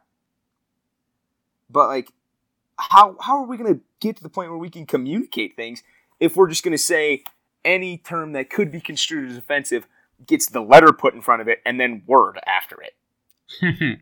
yeah, I, I think it's interesting that they even were having those discussions within the New York Times about how uh, union should have stood up for them. Like that's obviously a good sign. Yeah, that's at least positive for sure. I think I was listening to a podcast the other day where they were talking about uh, preference falsification, which is basically where like there's some minority position that is really loud and you just don't want to you disagree with it but you just don't want to put in the effort to speak out against it or like to actually say what your real opinion is so you just kind of keep quiet and like i think there's a lot of that going on where there as much as i just called everyone at the new york times completely crazy like i'm Yeah. sure most of them are like real journalists probably sure. And for sure. i think And like, and there's still some things that they do that are like very good. yeah Like they still do have pieces that are very reasonable, but like anytime any kind of social issue gets brought up, yeah, maybe it's just not worth well, one, it's definitely not worth it if you're the fucking I don't know, uh business writer. Right what I it's mean? just not worth it because the only thing that as an individual it's basically like you're the two outcome like either you say nothing and like oh well or you say something and then it's your ass and it's Yeah. not going to go well for you and honestly, like I think there's probably something you can make a, a net good argument there that like it's better that you didn't say this because you are still a reasonable person that can do their job better. Like Sure. like you're you're more serviceable to society in that role by being a good journalist, not necessarily fighting every single fight. yeah You know, like like I'm sure there's a net good argument there that like those fights aren't yours to fight, even though they should be fought. Like you're more you're more valuable to the society in your position than losing your position. uh-huh yeah and i think at some point at some point we must reach a tipping point where some of the most extreme crazy people who are like i think to the average person a lot of this is just nonsense. Like For the desire to cancel someone over anything and you know the whole dog and pony show. And i think at some point that's got to break through. But it it definitely will take like either some sort of tipping event or some sort of concerted effort to to say all right like i'm sick of all this nonsense. I'm sick of all these young writers coming in and saying these ridiculous things and me just having to sit here being quiet. Yeah, and I- and I think that's like I'm sure people do probably just snap. Like that's why, and that's why like I don't know, like anyone that's more I don't, I I don't know. I would think that anyone that's probably a little bit more convicted and in certain uh, realms is probably are probably a lot less inclined are probably a lot more inclined to fight those fights. Mhm. And that's probably why you've got people that leave the New York Times, like Bari Weiss. Like, did she leave controversially? For sure. Uh, but was that a situation that was tenable for her? Almost definitely not. Like, I don't know. It's it's a very yeah, it's very interesting. It's a very interesting spot to find ourselves in as a world, but I don't know. It's it's concerning to think that like the other viewpoint or like the other areas or like people even saying that these things are ridiculous like has to be actively sought out uh, the majority of people aren't going to be active searchers yeah uh, kids are going to be influenced by this line of thought like professors do influence kids with these lines of thought like that i mean that's been it's been that way since like the 60s or 70s that like yeah university professors are generally more left leaning than right leaning. And by generally, it's like 45 to 1. But Some, something yeah, kind of close yeah, it's but obscene. Yeah, exactly. like, like, I mean, you flip a coin 50 times, you might find out. Or yeah, you throw enough stones, you That probably was- hit a conservative eventually. A closet conservative yeah Exactly. But yeah, and he'd say ouch like a liberal too. right But he wouldn't say got me. Uh, but so I don't know. Like it's just it's definitely a little bit concerning that like these ideas are. I, I mean, they have to be growing in power. Like yeah i wonder if it's like actually growing in power i think there is something like i'm i mean young people are always the most liberal and like willing to have For some sure, ridiculous yeah. ideas that like later in life they look back and they're like wow was i an well, idiot yeah, in my that's 20s the that's the classic saying that if you're not a liberal when you're young, you don't have a heart, and if you're not a conservative when you're old, you don't have a brain. right but But I yeah, I don't know. Maybe it like maybe it is actually infiltrating people's minds and I don't know. Who knows what the real actual power of some of these ideas is versus the what appears to be like the fake fake Yeah. level of power is, yeah. and I mean, uh, and also like personally, from my own experience, like I'm more wrapped up in a media sphere that's concerned about those things or like expresses the impact of these things. So I might, I might just see it more than the everyday person too. You know, Uh-huh. like I might be very biased towards being concerned about this because half the articles I read and like the people that I follow that I consider like good thinkers talk about this all the time. Yeah. I think it's a little dangerous to get so caught up in it and For not sure. have the perspective of all right, let's but yeah, I mean at the same time it can be like pretty scary. But then, yeah, I mean, you also scary. find yourself in the world of like, like, well, what is actually the case here? Yeah. Like, what is actually um, the real situation that's going on? Like, obviously, I consume a lot of the media that talks about these issues, but I also like was a college kid that saw these issues. Oh yeah, it's very first hand experience. yeah, and then I don't know, and then obviously, like the things you see on social media, like people are fucking crazy. It's like you only see the really crazy shit.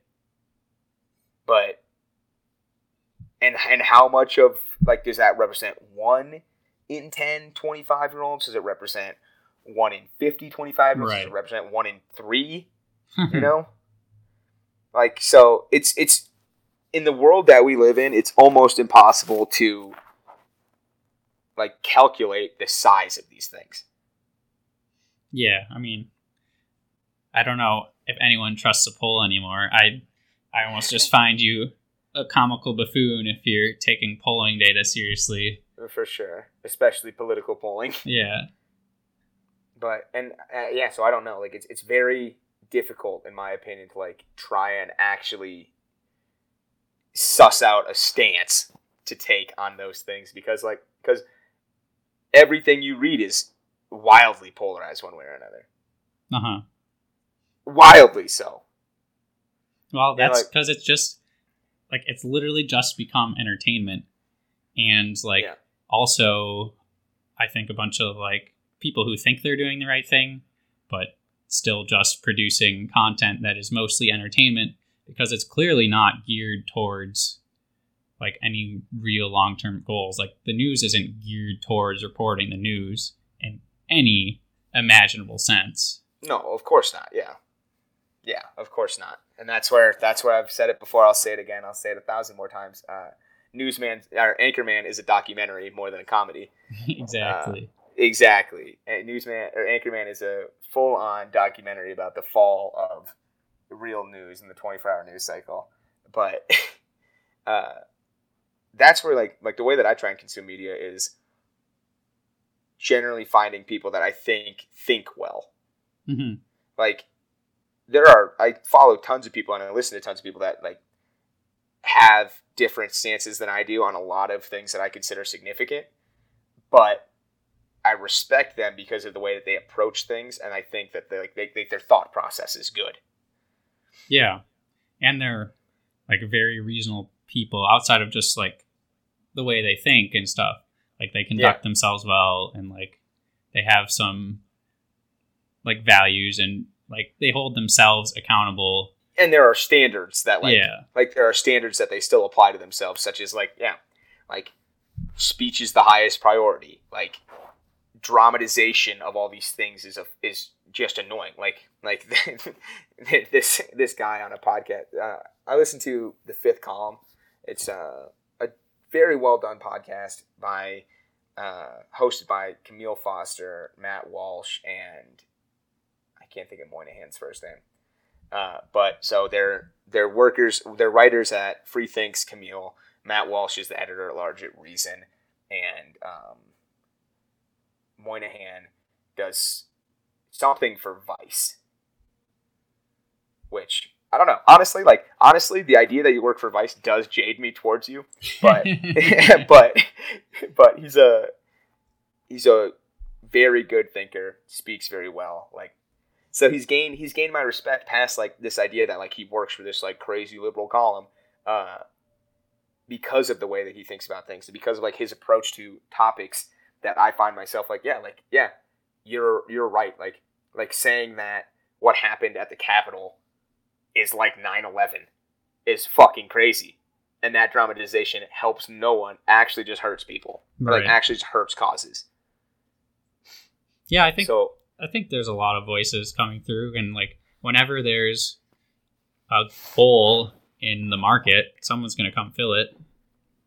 for sure for sure for sure but like also like this is it's and i don't i don't know if like this is a justification that like i'm doing in my mind because like i want it to be righteous but like i genuinely do believe that like these people think that like shit's just crazy and that they need to talk about it like i don't necessarily see it as like filling a market gap even though obviously like yes that's how kind of markets Yeah, yeah, work yeah.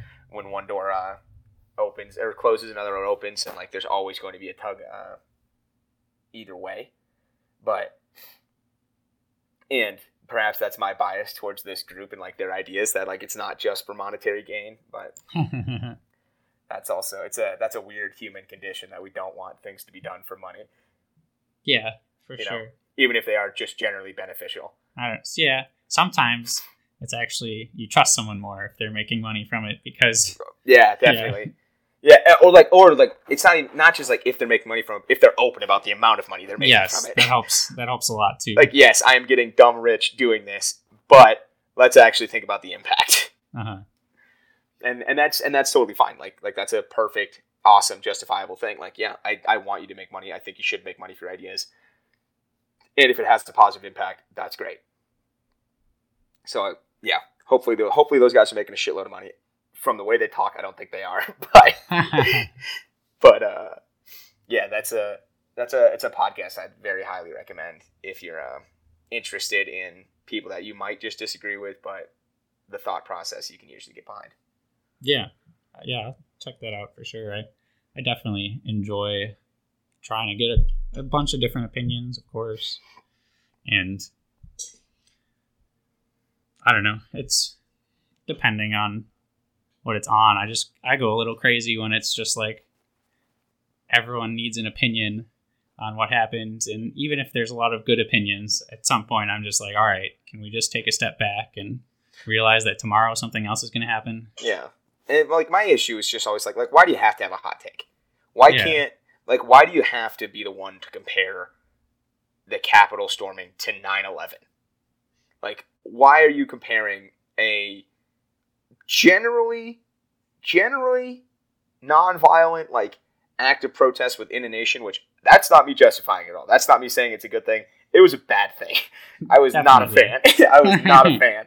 But uh it was generally nonviolent. It was a protest within a country of people trying to say that like like we don't think that our government's being executed like the way that it should be, and I don't think that they're trusting the will of the people. Blah blah blah. Whatever the justifications are, it's not a foreign country flying a fucking plane into a building, killing three thousand people.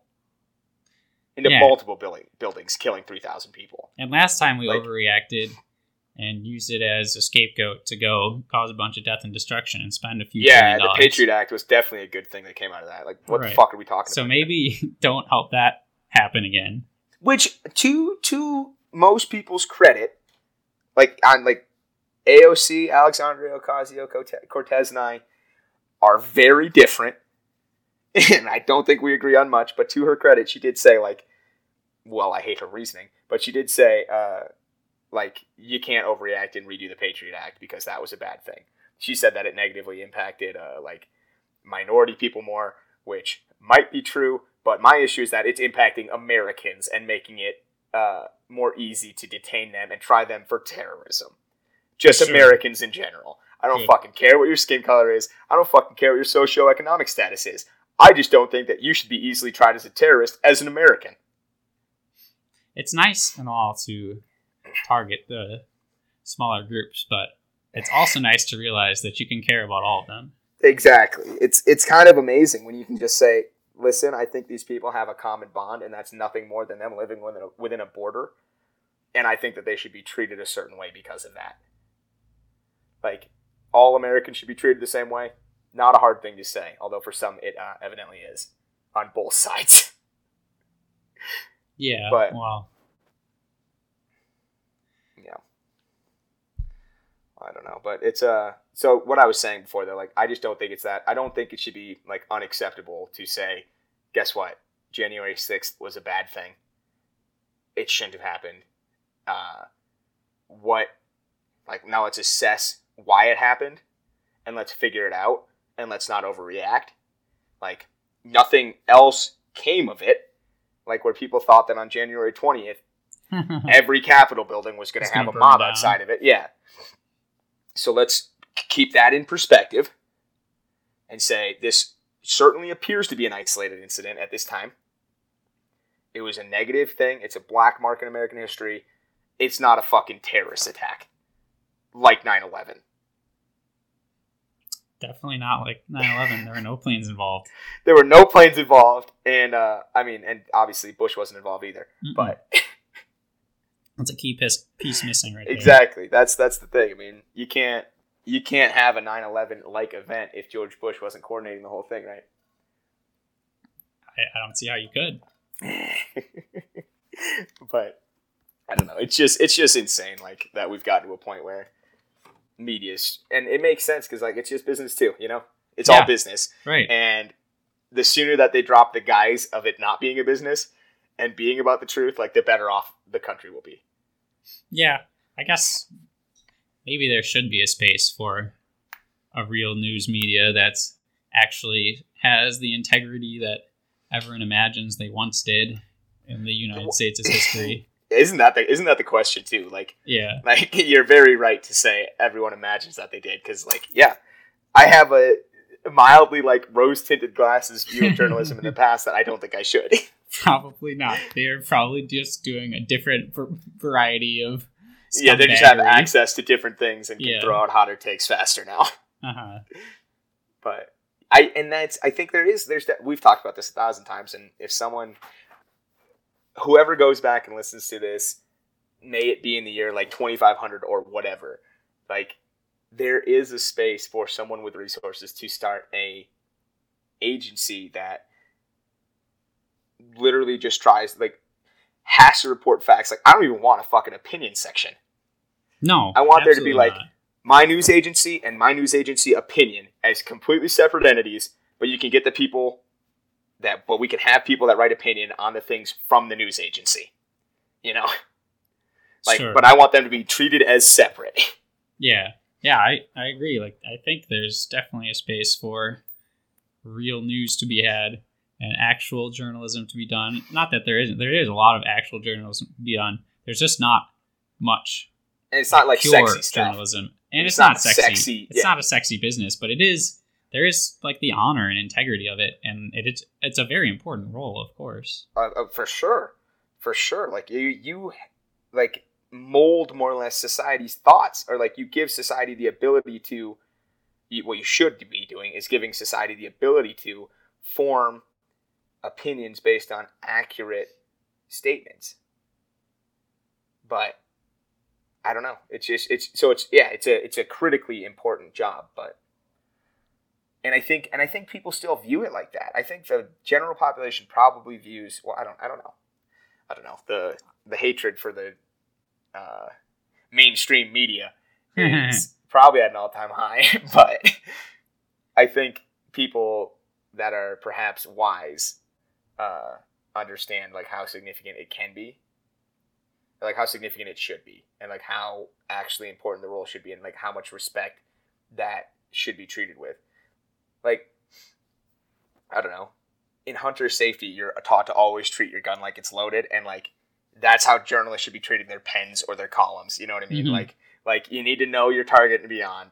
You need to treat every single one like it could be very impactful, and you need to appreciate the gravity that comes with that. Yeah, definitely.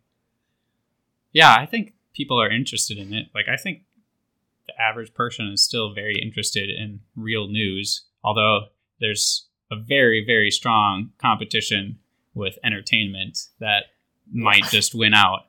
But I think I think they are actually interested in real news. And of course it's always going to have like some sort of spin because you have to present data and that's always going to have a spin no matter just by sheerly choosing what to present and what order and stuff like that. Yeah, But I mean, yeah, there's there's arguments that are had and made about like like that being a form of censorship, like Uh-huh. choosing to not include Sure. a certain study or whatever is a form of censorship in the sense of like it's not it's not then out there or understood as well, whatever. But but it's But that's be where, so like- different than the blatant spin that Yeah. everything's getting. like for sure, and like I mean, you can you can see that uh, with honestly like the way DeSantis is treated. My Like- boy down Yeah. in Florida. yeah, our, your man's down in Florida. Like there is no more wild discrepancy with how two leaders were treated than DeSantis and Cuomo. Like Yeah, for sure. Very very Cuomo covered up fifty percent of the nursing home deaths in his state. Fifty percent of old people that died, and you still have people saying, "Well, like, there's no way of saying that like his policy of putting people that with COVID coming out of the hospital in nursing homes could be tied to it."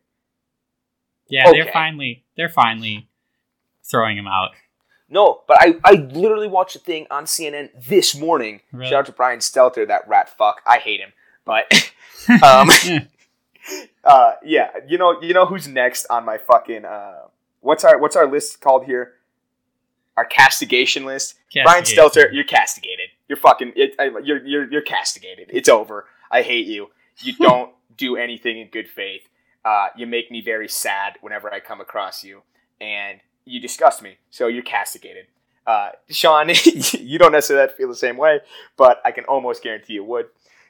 but there was a thing on CNN's quote unquote reliable sources, that RATS program, um, that said that there's no way of really knowing. They had an expert in to talk about how there's no way of really knowing that Cuomo's policies had this negative of an effect um, when really like it might just be or might have just been it was probably just the people that were working there unknowingly bringing uh, old people or unknowingly bringing covid into the nursing home Uh huh.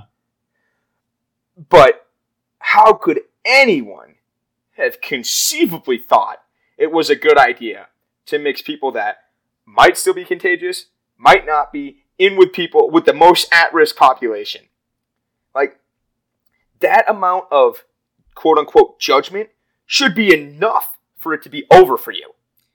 I agree entirely, and it's a it's a very interesting argument to make that you couldn't have known better because then you really should apply that argument 'Cause- to the entire handling of COVID, and now we've just completely For have no responsibility. I guess who should have known? You know, who should have acted better then? Yeah, and and like, why did forty five? I, I think it was literally like only four other governors did something similar. So why did forty five other governors not decide to do that? Why? How how did they have this somehow by the grace of God knowledge to not be mixing the most at risk population with uh, a disease, a deadly disease? How did they have this incredible foresight? They probably all fifty probably flipped a coin, and forty five of them got heads. A stroke of improbability. It's just yeah, it's just like running into a liberal uh, conservative professor on campus. Forty five coin flips, you finally get tails. Um, Yeah. It's just unlucky coin flip for Cuomo. Amen. But it's just it's just insane that everyone's like like people well not everyone. Yes, you're you're 100% correct that like people are starting to come around on it. But that news has been out since like August of last year. Uh shout out to Politico. That was a great first piece by them, really. Um because I think they were the people that more or less broke that story. It might have been AP. It might not have been Politico. It might have been AP. Yeah. I rescind my shout out and perhaps transfer it. But well, you As can though- just shout as- them both out if you like. exactly. You know what? Yeah, Politico. I generally don't really like you, but you get to you get to tag on to AP's credit here. I think. um, but MSNBC yesterday said like tried to put a hit piece on DeSantis saying that he uh, like blatantly disregarded COVID's um, like the vaccination priority list in favor of old people. Like wait a minute. like, you're telling me that vaccinating the at risk is to be looked at as a problem? Interesting. Interesting. I'm sure you got Interesting. perfect mathematical models that show with 100% certainty that you know the right way to handle this problem, and he did it wrong. Yes. And uh, yes. Yes. And of course, the most at risk populations just. ah, Wow. I wouldn't worry about it. I yeah, just you know, just uh, put them all together in a nursing home. Yeah, it's just fucking crazy. But uh, yeah, and I don't know. Like I, I honestly, I'm not sure that I'm gonna like make this argument to stand on to die on the hill. But I think there's probably a very good argument to be made that like healthcare workers probably don't need to be vaccinated. And here's where I'm coming from. This is why I think it's actually a decent argument. And please disagree with me because like I've yet to find a that great of a disagreement with it. Okay. So let's look at it as if they've if they've already like we'll talk about the spectrum. If you've already had COVID, they've already had COVID, and they're okay. If they haven't had COVID, they're either immune to COVID or what they're doing, the precautions that they're taking work. So where does where does they need to be vaccinated fit into that? I mostly agree. I feel like there could still And like, that's, that's what I'm saying. Like, I, I'm not even saying like I'm not even standing behind that argument. I just Yeah, think yeah. it's there could still be some randomness, I suppose, with this and that, and you know. But is there is there randomness enough to justify them being number one priority? I might just talk myself into this being my stance from now on. I don't know. I I don't care enough about the issue to take Fair. a strong stance on either side. Like, Sean, Sean, if we're gonna go to the top, I need hot takes. okay, I had some hot takes last night on COVID. Oh yeah, were you, were you drunk last night? Yes. I yes, we yeah, had a yeah. six-hour The- Zoom call. Yes, getting the fucking getting the text from Sean at like eleven thirty your time. Oh, you I was like, yeah, this guy, this guy's not sober in this setting. no, I was doing Who are you on a six-hour Zoom call? I with? know. We were on with Sophie and Cole and Aw. John and Caleb was on. Damn, how are they doing? I hope they're doing well. Yeah, they're all doing good. That's we're playing. awesome. We're playing some pseudo bar trivia, Okay. Zoom trivia, as electric as that sounds. It's pretty good. Did you It's start talking fun. about the pores? But then, uh, that was every every question was on the course. Amen. As they all should be. No, that we played that for like two hours, and then like just ended up talking afterwards, like forever, which was good. Mm-hmm. But my hot take was I don't think it's a hot take at all. Just that how like if we're gonna start talking about pan- who handled the pandemic well and not, like first off, obviously we're just playing this hindsight game. And secondly, sure. like it's very clear that at an organizational level, the US government just handled it so poorly because they didn't even like they brought in experts on epidemiology and those guys and gals all thought it seems like maybe you know they had like a couple of them they only ever put one guy on tv they never thought maybe we should bring in some sociologists and psychologists and engineers to help with the problems that aren't just related to epidemiology like you have like literally you have a bunch of doctors going hmm i wonder how people will respond to other people wearing masks will they yeah. you know will they yeah, like the psychology is definitely Right, and it's like, a certain point. did you- like consider right like people study this full time for sure? they're experts like- on this like what is this nonsense about? Listen to the experts and then we have other experts just completely disregarding the fact that they should probably consult an expert because it's not their field. And like where were my where were where was my expert? Like because i think the only way to like fairly represent something like i would just break it down to a base. Why didn't we have a chief economist next to fauci at every st- at every Yeah. press conference? Well i'll go on for hours about how ludicrous the whole field of economics is but yes and like sure. why didn't we have why didn't we have engineers and like people who do logistics for a living working on distribution? Like this is a like pretty trivial. Like we actually ship billions of packages every in most day in most week. places to damn near everywhere in the united states from colorado i can get you something within three days. Yeah like these problems have experts and they have whole companies who solve problems like this all the time and none of these people were brought in there were no teams this was not handled Well, like that's a also- problem there was no also- structure I mean, well, one to just counterpoint you a little bit. What knowledge are you making the claim that none of these people were brought in on? sure that's true So, so just we didn't see it, which we is didn't problem see it that's what yeah that's what which i is a total definitely. problem on its own, for sure, for sure. But like, I mean, you kind of got to assume at least some people were consulted. But the idea that the, the powers that be thought that you didn't have to hear about it, or that the average American didn't have to hear about it, is kind of crazy. yeah well and clearly like clearly like fauci wasn't talking with other really smart people it really seemed like he wasn't Yeah. gaining knowledge in a wide variety of areas It, it definitely seemed like he was doing, he was putting things out there from his knowledge, from his knowledge base explicitly. For sure, Yeah. I feel that. But yes, just to just to potentially throw a little uh, kink in that. Hmm. I, I, th- I thought we only do extreme opinions yes, well, one, one it's like good cop, bad cop. One person's got to do the Yeah, the other take person's got to right. check them. Yeah, exactly, exactly. But I don't know. So yes, were experts consulted? Probably. Were they advertised enough? Absolutely not. Should they have been advertised as like as important as Fauci? Definitely. And i don't i i legitimately don't think that very many a very diverse group of experts was brought in like i think a Sure. lot of things were neglected in Yeah, this opinion and you're probably right. we, we kind of just know we understand Yeah, it's not even me necessarily disagreeing problems. with you, but Yeah. but for the audience, right we shouldn't say we know for sure all the time because we uh, never I mean, know we, for we sure. well we do, but you know, But we do. We got to look somewhat humble and you know try to maintain a non-godlike status. You know.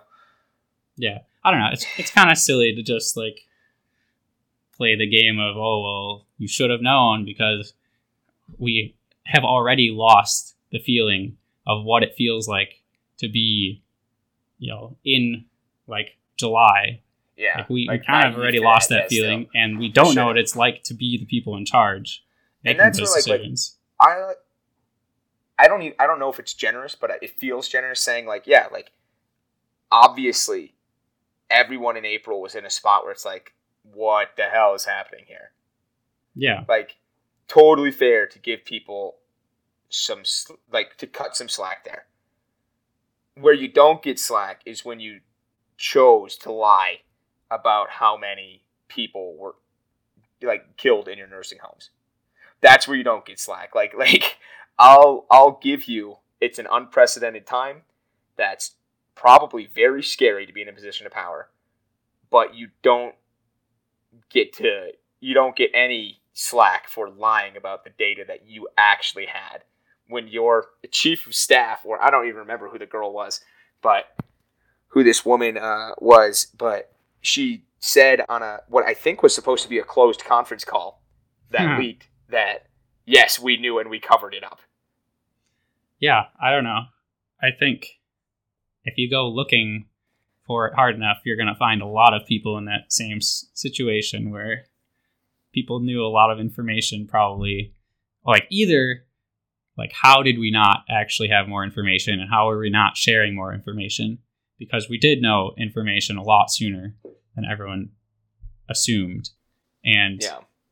you know if you didn't like what the hell how No, do like the you know people in charge of states not have the best information that the world has Yeah. and yeah, yeah, in the best country in the world. like information How do we not know these things? is never been easier to transfer in high quantities and qualities Well, I mean, there's also I don't know, like you can get a lot deeper into that conversation of think of where this started. China wasn't exactly forthcoming.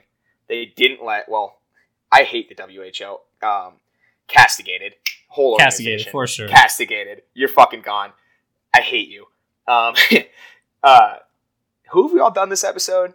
Zuck, uh, the CNN, Brian Stelter yeah and and the WHO. WHO. The UN's in there for me too, but whatever. That's a different day. i don't know Um, i have i i have more faith that we need something like them I just don't think they do their job well. well But I just don't think you should have groups like Mauritania, who has like I think half a million slaves on the Human Rights Council. But you know, whatever.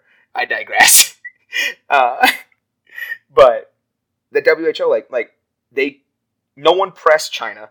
China clearly lied about things. Um, and then like the WHO, if you want to trust them and or like give them any kind of credit, wasn't allowed to have an expert in China until this year. Yeah. They weren't allowed to have people in China until this year to investigate it. So like as far as the information goes, like it it really does suck that this started in China cuz I don't know, they kind of fucked us, you know? Like they didn't care. No, they yeah, it's just like there's so many.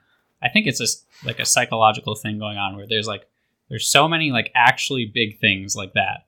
Like, I, I, how are you upset about like you know these little thing? I don't know. Not that like nursing homes is a little thing. Like fifty percent of more cases. Yes, yes. Uh, But, like, tw- you know, 12,000 like- people dying is not a small thing not a small sure. thing. But, But- like all these other things, like you know, it's like that's such a huge thing. Like probably we need some sort of resolution around this whole WHO thing, and there's just there's an actual resistance to getting a real resolution from it. Yeah. Yeah, absolutely.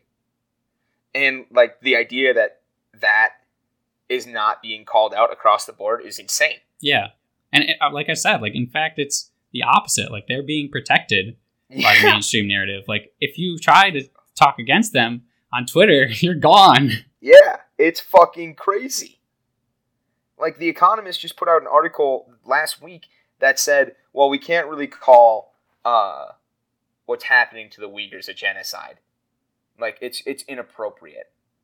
Ah, yes, yes, yes, yes, yes. Um, separating you from your countrymen based on your religion, put in concentration camps and forced labor camps, uh, where I'm sure many of you die in terrible At a much conditions. higher rate than the Yes, average then person you, dies. Yeah, exactly. Um, can't be called a genocide. You're right, economist. This is this is the wrong way to use that term when there's a fucking ethnic cleansing going on. Yeah, it's like why would you have that opinion? I don't know. Like yeah, like like is is Xinjiang proud of you?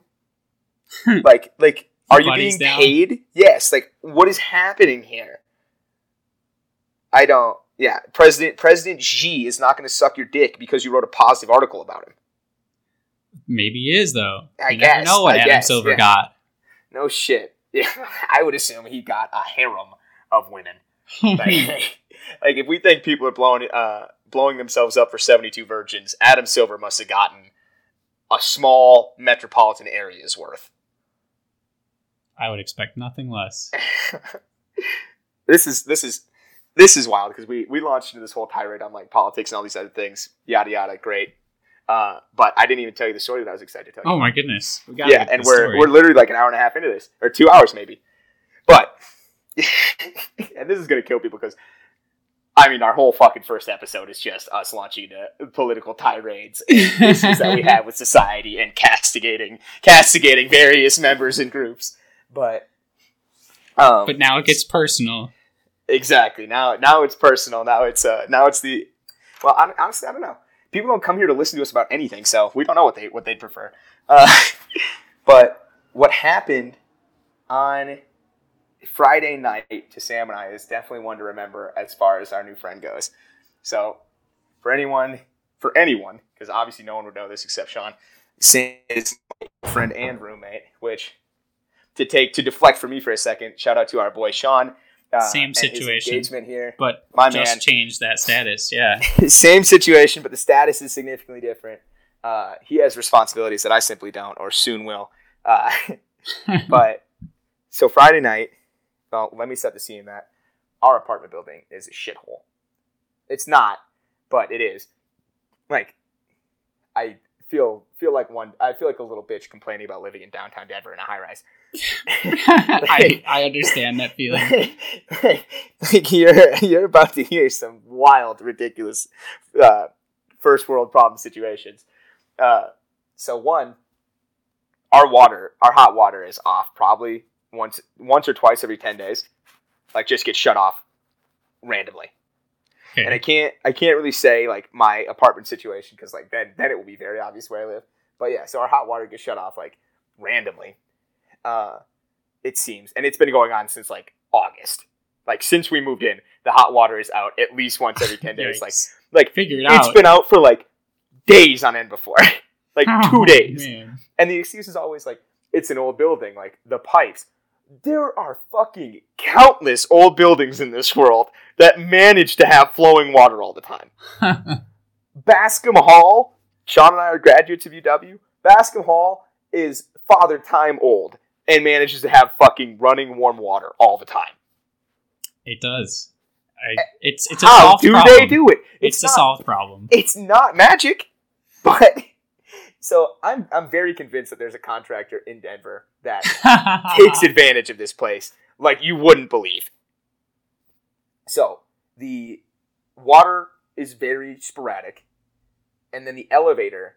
We have two elevators that service, well, the twentieth to the thirty seventh floor. That's probably too much information because it's it's really not hard to find me. Whatever, whatever. I don't care.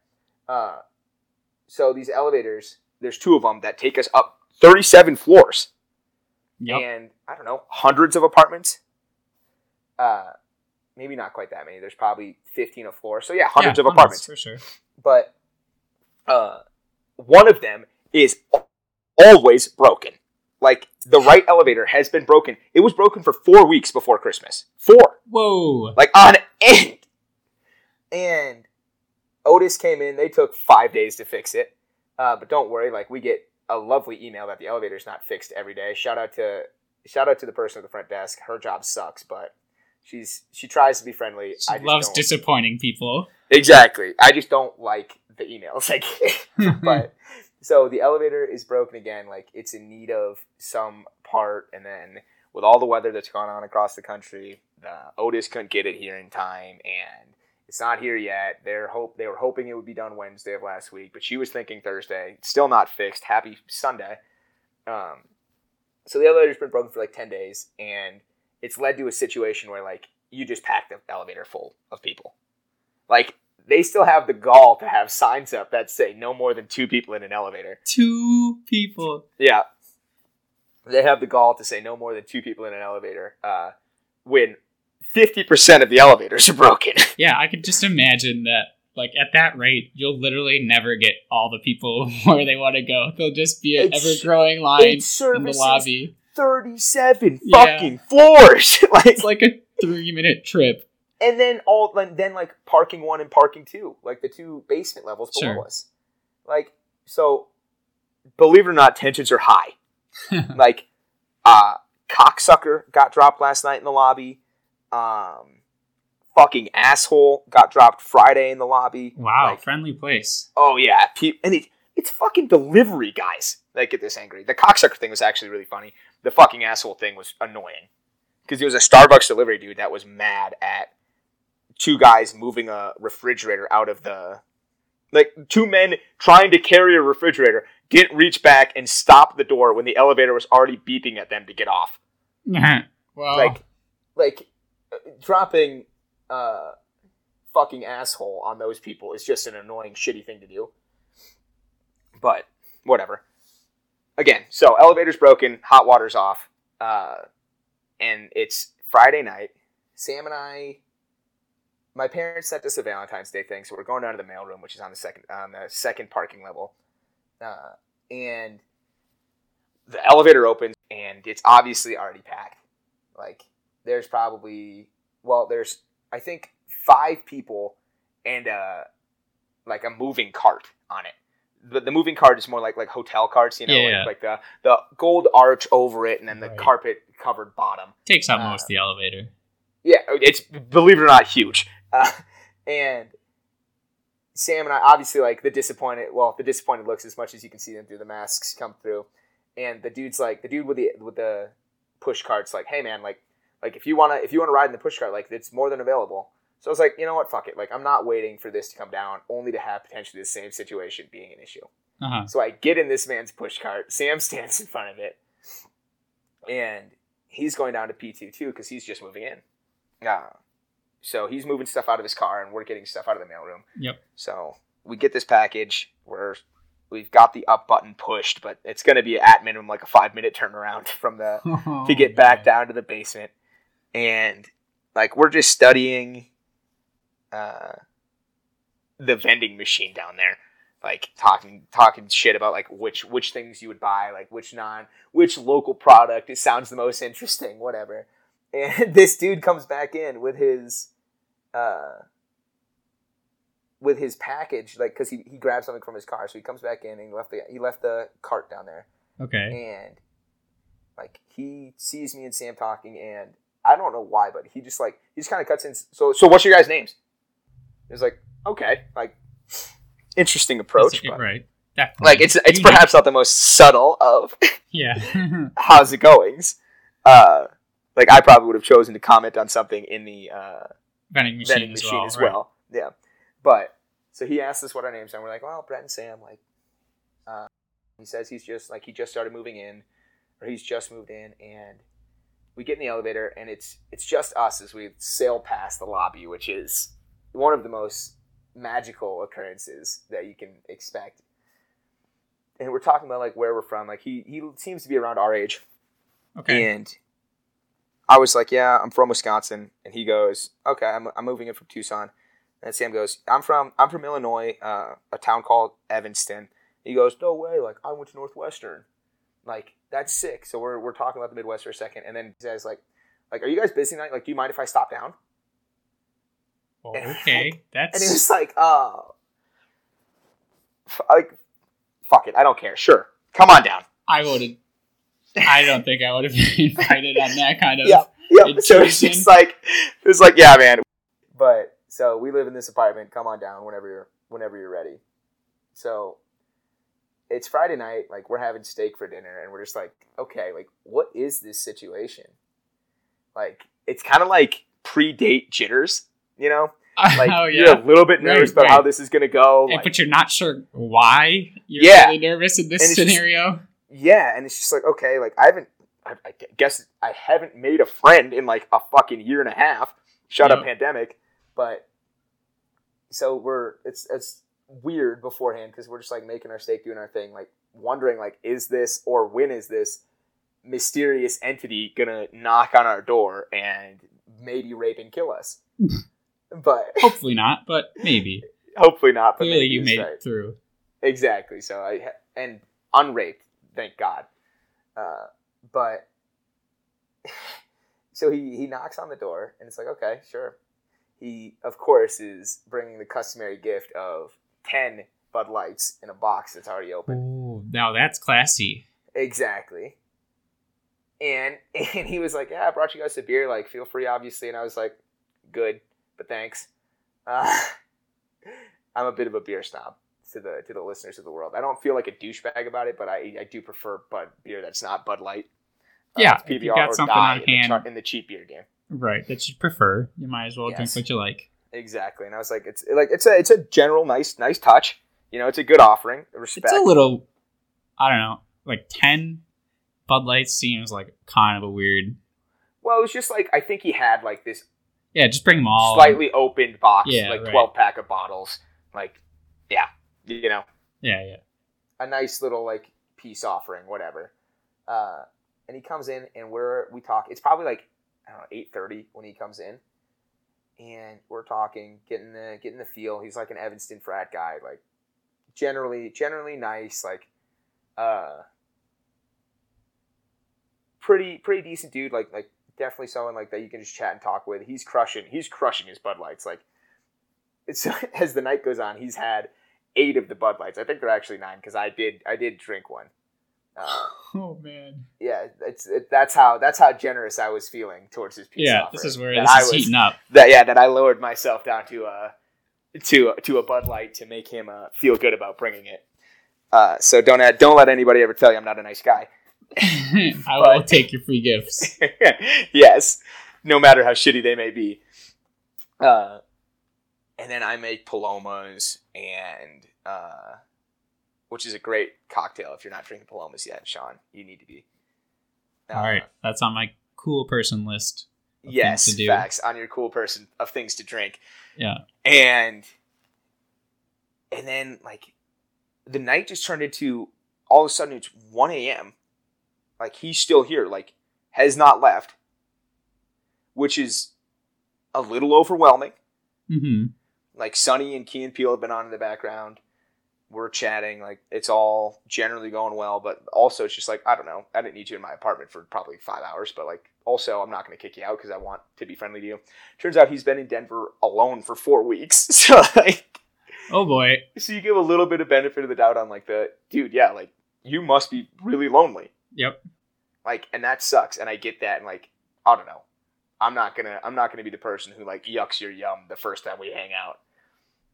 Because I can't even imagine what kind of rabid animal I would act like if I didn't have A single person. face to face social interaction like that in four weeks, like outside of work, you know. Yep. Uh, so we hang out with him, and then end up going to his place because he he had something he wanted to show us or something. I don't even remember how we ended up up there. Oh, because because his because we were like, well, we've never been in another apartment. He's on he's on the other side of the building, so he kind of looks into a Okay. sk- he looks into a skyscraper, which is kind of tough, but uh, he's got like classic bachelor pad vibes, like dark with like uh, cold lighting. Like I, I I hate the blue light that comes out of like bright like bright white light bulbs. Yeah, yeah. I need the I need the more warm lighting. Uh-huh. Uh, and he's got a trumpet lamp on his on one of his like on his like TV stand. So it's like, okay, so you've got like big ass TV, like fancy looking couch with like Alexa activated lights, and then this trumpet lamp. So that's kind of weird.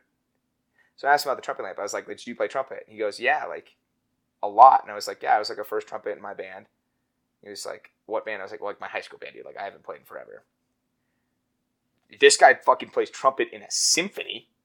Wow. So he he has uh, two B flat trumpets, a flugelhorn, and a and a uh, soprano trumpet or a piccolo trumpet. Sorry, a piccolo trumpet in his apartment.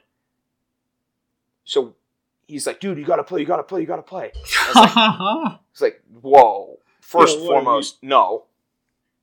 Like, well, one, like, I'm so out of practice. Like, I'm like mildly ashamed of my lack of current trumpet playing abilities. For Like, sure. Can I can I make noises? Can I play notes? Sure. Can I rip off anything? No. Did I used to be Did I used to be a decent trumpet player? Yeah, but not anymore.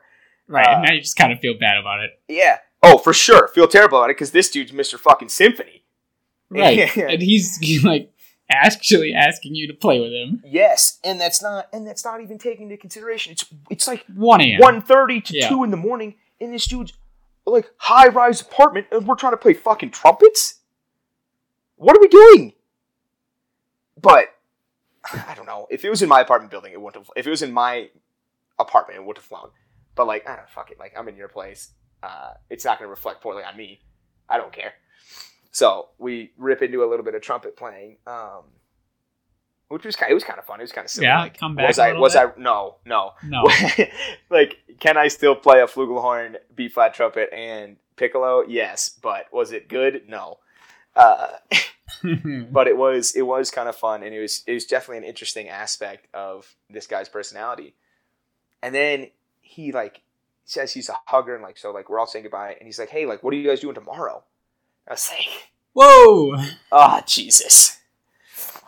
Fortunately, we were hanging out with our, our brewing friend, uh, our brewing friend, and so so we were like, I don't know, man. Like like we're hanging out with this girl. Like I don't know what we'll get into. So we ended up like in the morning. He texted me because he's got my number. Sam's got his number, but I didn't have his number, and he doesn't have Sam's number. Naturally, That's it was a great it was a great exchange of numbers. well. Yes, Yeah. but uh, so he texts us and he's like, "Yo, I'm like super." He said he was going to be down between ten and noon. What? Yeah, and I was like, I hope, I really, really, really hope this doesn't happen. Like one, like I'm good after spending like six hours together. Yeah, I need a break in this relationship. like we're supposed to hang out with our other friend. Like she, she's had COVID, but she's also a lot more COVID conscious. Like is a little more stressed about like seeing other people. Like wears her mask on the street sometimes. So like, I don't want to put I don't want to put her in a situation where she's uncomfortable. Uh, so fortunately, got the text that like he's hungover and like like isn't going to be down uh, until later. And I was like, yeah, well, like we're actually going out with our friends. Uh, looks like we're gonna walk the city, so don't know. Don't know like when we'll be back, like how long this is gonna last. So we ended up taking like a seven mile walk around the city, tour to Denver. And Beautiful. Yep, it was. And then got back, like, uh, our friend left because she, she had to pick up, like, ski rentals because she was going to A-Basin today. And so Sam and I were like, well, fuck, like, I don't know, we don't have anything else to do. Like, we usually brew on weekends. So we went to the brew store. Shout out our little brew store, uh, Altitude Brewing Supply. I have zero pull in any way, shape, or form, but you guys are great.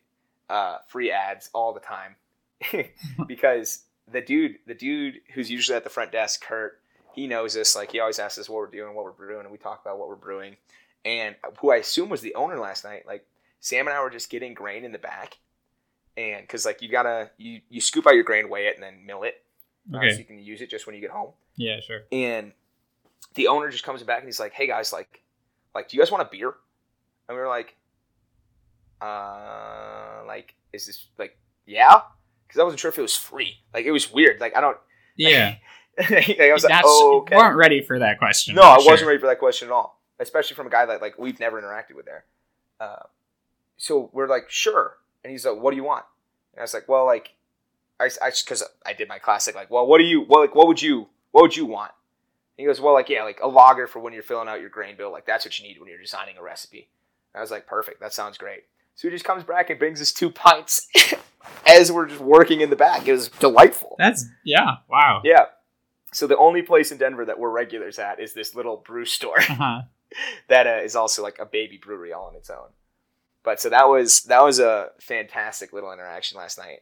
And so I texted him because I was like, you know, like, hey man, like we're just about to start brewing. Like it's kind of a long process. Like it's gonna take at least two hours. Like you can come hang if you want. Like I don't want to just like ignore you and not text you back today. So he comes down probably I don't know, maybe like seven ish, maybe seven, eight, I don't really remember. Is again here until after midnight.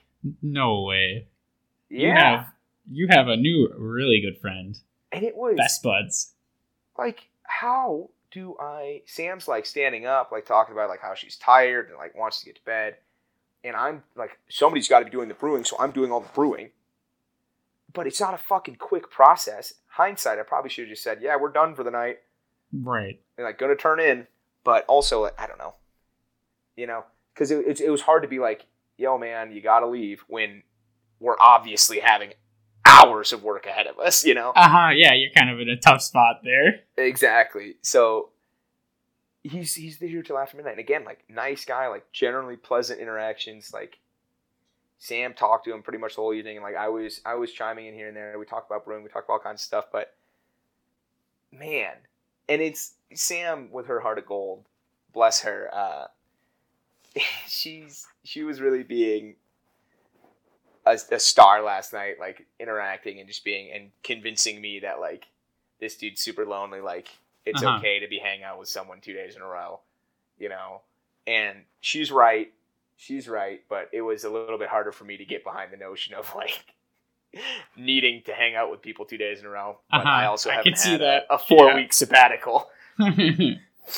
But so this, yeah, he came over and we hung out again for a fucking midnight hangout sesh, and then eventually uh, got going once our beer was cooled. Thank God. But yeah, so new friend, new friend in my life that met in the weirdest of circumstances and is very comfortable, uh, perhaps overstaying his welcome. uh-huh. Yeah, I would have never like I can't even imagine. I would have never imagined that someone would actually do that. Like, I would never have imagined Right? just inviting yourself over, staying for seven, eight hours, and then doing it again the next night. what a crazy move! What a crazy move! To me, what a crazy move. But yeah, bless Sam's heart for being open to that and being, entertaining being him. a generally better person than me and yes and saying like hey man like they're like hey man to me like this is clearly a situation which would suck and like you probably would be at your social norms best either if it had been a month sure, probably not. You know. yep, that's a good perspective. i i do like to think i would i would be better but but perhaps not but yeah so i she was definitely the star uh, leading that one and she was right and it was um it, uh, definitely nice to meet another person but again insane interaction that lasted for so long but I would have been exhausted. I can't imagine. i that. was exhausted Yeah. we both looked at each other at the end of last night being like like what are we getting into here because this this man this stranger the bona fide stranger Complete stranger. Which complete now you know like so much about him. yeah complete stranger like like like you cannot be more of a stranger in our world and he just spent like uh, probably a total of north of 10 hours in our apartment the last two days for sure north of 10 hours Yeah. Well, like that's that's quite the story. Good for him for going and getting what he needed, I guess. yeah like yeah do I, do I have to feel like like a cheap whore for that or like like like I just said yes, but I don't know. It was, and I don't know. I'm trying to look at it as like, like you know, would it be nice to have another friend? Sure, definitely, definitely. Uh, to a city that I'm generally new to, too. Mhm. Um, is it a guy I could hang out with? Sure. Is he a personality that's probably gonna, like going to be my best friend forever? Probably not. Probably not. And right, probably not the kind of person you need like every night. For no, I don't. There are so few people in my life that I need every night. It's unbelievable. But It might be no one. it's it's it's very yes yes i mean because i love sam i will say that she's a person that's a okay to have around every night but with her being the exception there are there's maybe a list of it's a it's a list of seven or less people in this world that i could spend every day talking to in some personal capacity. Yeah. but yeah, and that's like including my parents and sister. Right. For sure. But yeah, so so an interesting conversation with I don't know. We'll call him Carl. Uh, interesting conversations with Carl, just interesting interactions. Uh-huh. Uh, Part about just suddenly breaking out the trumpets as you kind of reveal, like, oh, you know, I play trumpet in an orchestra. yeah, I, I casually own four trumpet like instruments or variations of trumpets and played in an orchestra in Tucson. Like, oh, okay. For sure, dude. Yeah. Not expecting that one at all. Yeah, no. Plot twist like you wouldn't believe. And then like like he must he he to his credit, like he plays a hell of a not drunk poker face. Uh cuz he didn't seem that drunk and like we're ripping trumpets in his apartment. yeah. buddy. Sir, it's it's 1.30 in the morning and you live in a community.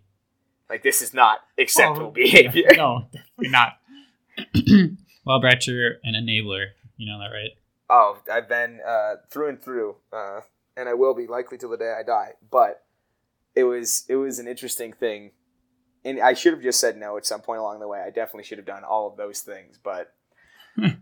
it's really hard when you're like, not that this guy doesn't have any agency, but like, it's kind of like like kicking a puppy, saying no to a person who hasn't had social interaction in four weeks. Yeah, Like- it feels pretty bad. Yeah, it's just like this doe-eyed little fawn that you're like, okay, I'll shepherd you for now. But also, everyone needs to stay in by themselves in their small one-bedroom apartments for months on end. Amen. And that's a healthy way to expect people to enter to live. Yeah, um, it'll turn out. It'll be totally fine. There will be definitely no issues uh, with mental health. Honestly, being perhaps the the the smallest issue that comes from that. Because I don't know, people will probably. It's amazing that more people haven't just snapped. I guess you'd have to have people to murder, but like, it's amazing that there haven't been just like insane things going on. Even more so. Yeah. I mean, maybe But- they're getting there. Maybe that's the true use of social media. It's just an outlet for your social rage. yes, and then uh and then yes, you get to justify you being a complete piece of shit by the other people telling you that you're in the right and morally you stand on the high ground, so anything that you do is justified. It's it's basically foolproof. Yeah. Yep. Yes, and it's uh it's perfect. It's a healthy way for people to interact. So, shout out to uh Zuck and Jack Dorsey. Great job, guys. Yeah. Keep bringing us the future. We love it. Yeah, yeah, and we need more of it now. That's constantly accessible, please. So that's where Clubhouse comes in. Exactly, that is where Clubhouse comes in. And I've I've really yet to do much on it, but I was going to watch one last night, except fucking uh, Carl comes over. Right. and And all your plans changed. yes, and then all yeah, it's, it's literally I feel like yeah, and then the Fire Nation attacked. Like I feel like I'm in Avatar. Uh huh. Like everything's going fine, and then the Fire Nation attacks, and all of a sudden I'm confused about how to handle situations. But yeah, so Yeah, that, was, that was the uh, bit of like hectic craziness in my world. that's a great. That's a good story. You always seem to come across some just elaborate nonsense that I almost don't believe I don't, even exist in this world. I don't know, man. I don't know if it's just like something in my personality or like I'm like a magnet of strange. Yeah, because you do welcome. Like you're above average on welcoming, and also not very. When it comes to like a very interpersonal interaction, like you're not very judgmental of a little bit of crazy. Well, yeah, I mean, like if you're gonna be a little crazy like me, you, you kind of learn to just accept that people are kind of crazy too. Uh-huh. But yeah, I don't know. I guess I am just.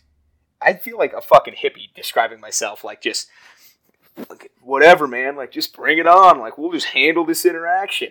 but I guess kind of. yeah, but you're actually like sort of freaking out the whole time. For sure. No, I was. But yeah, I mean, I was. My cousins in our little group chat were not convinced that I was living through the night. But well, yeah, what was the betting pool there? yeah, exactly. Yeah, odds were odds were raped and murdered by about nine a.m. when he was coming over at eight thirty. So, Yeah.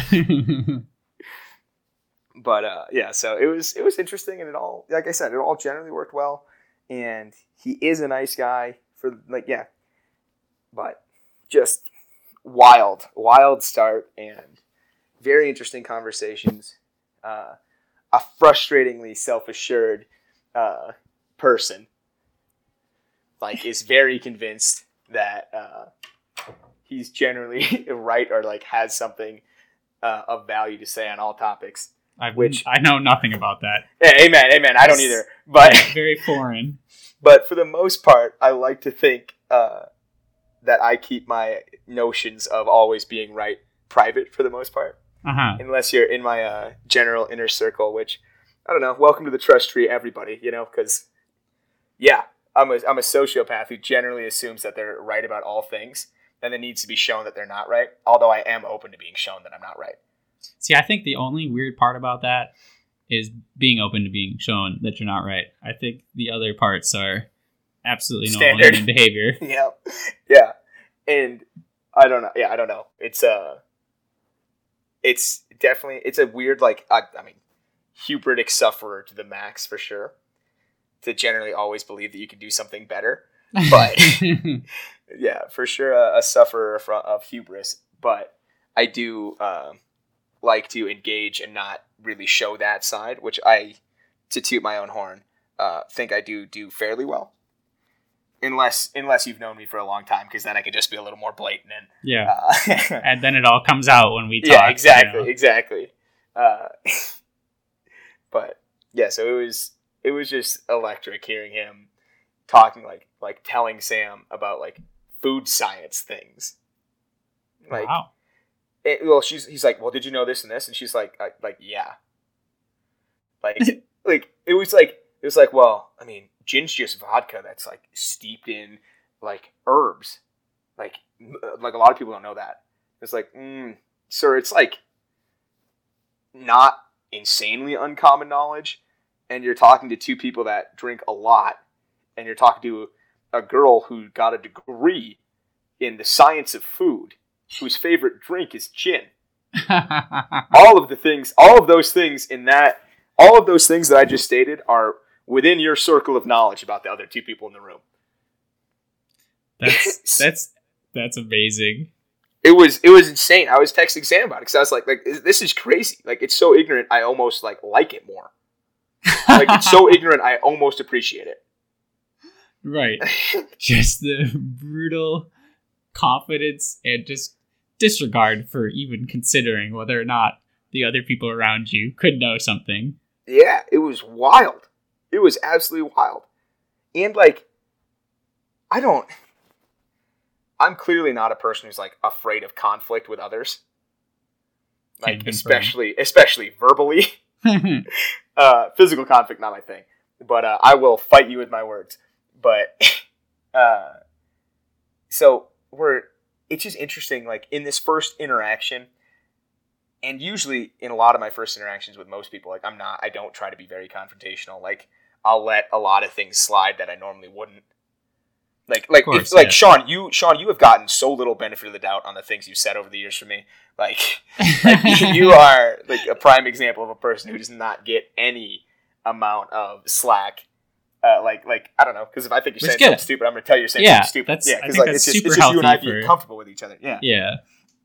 but like la- two nights ago, we're talking about beers, and like his favorite beers are like Hefeweizen's, like like uh light lagers, like pilsners, Uh-huh. things like that, and basic and like cream ales, like basically all the things I hate. All the things you hate. yeah, exactly. All the things that just don't taste very good. Yeah.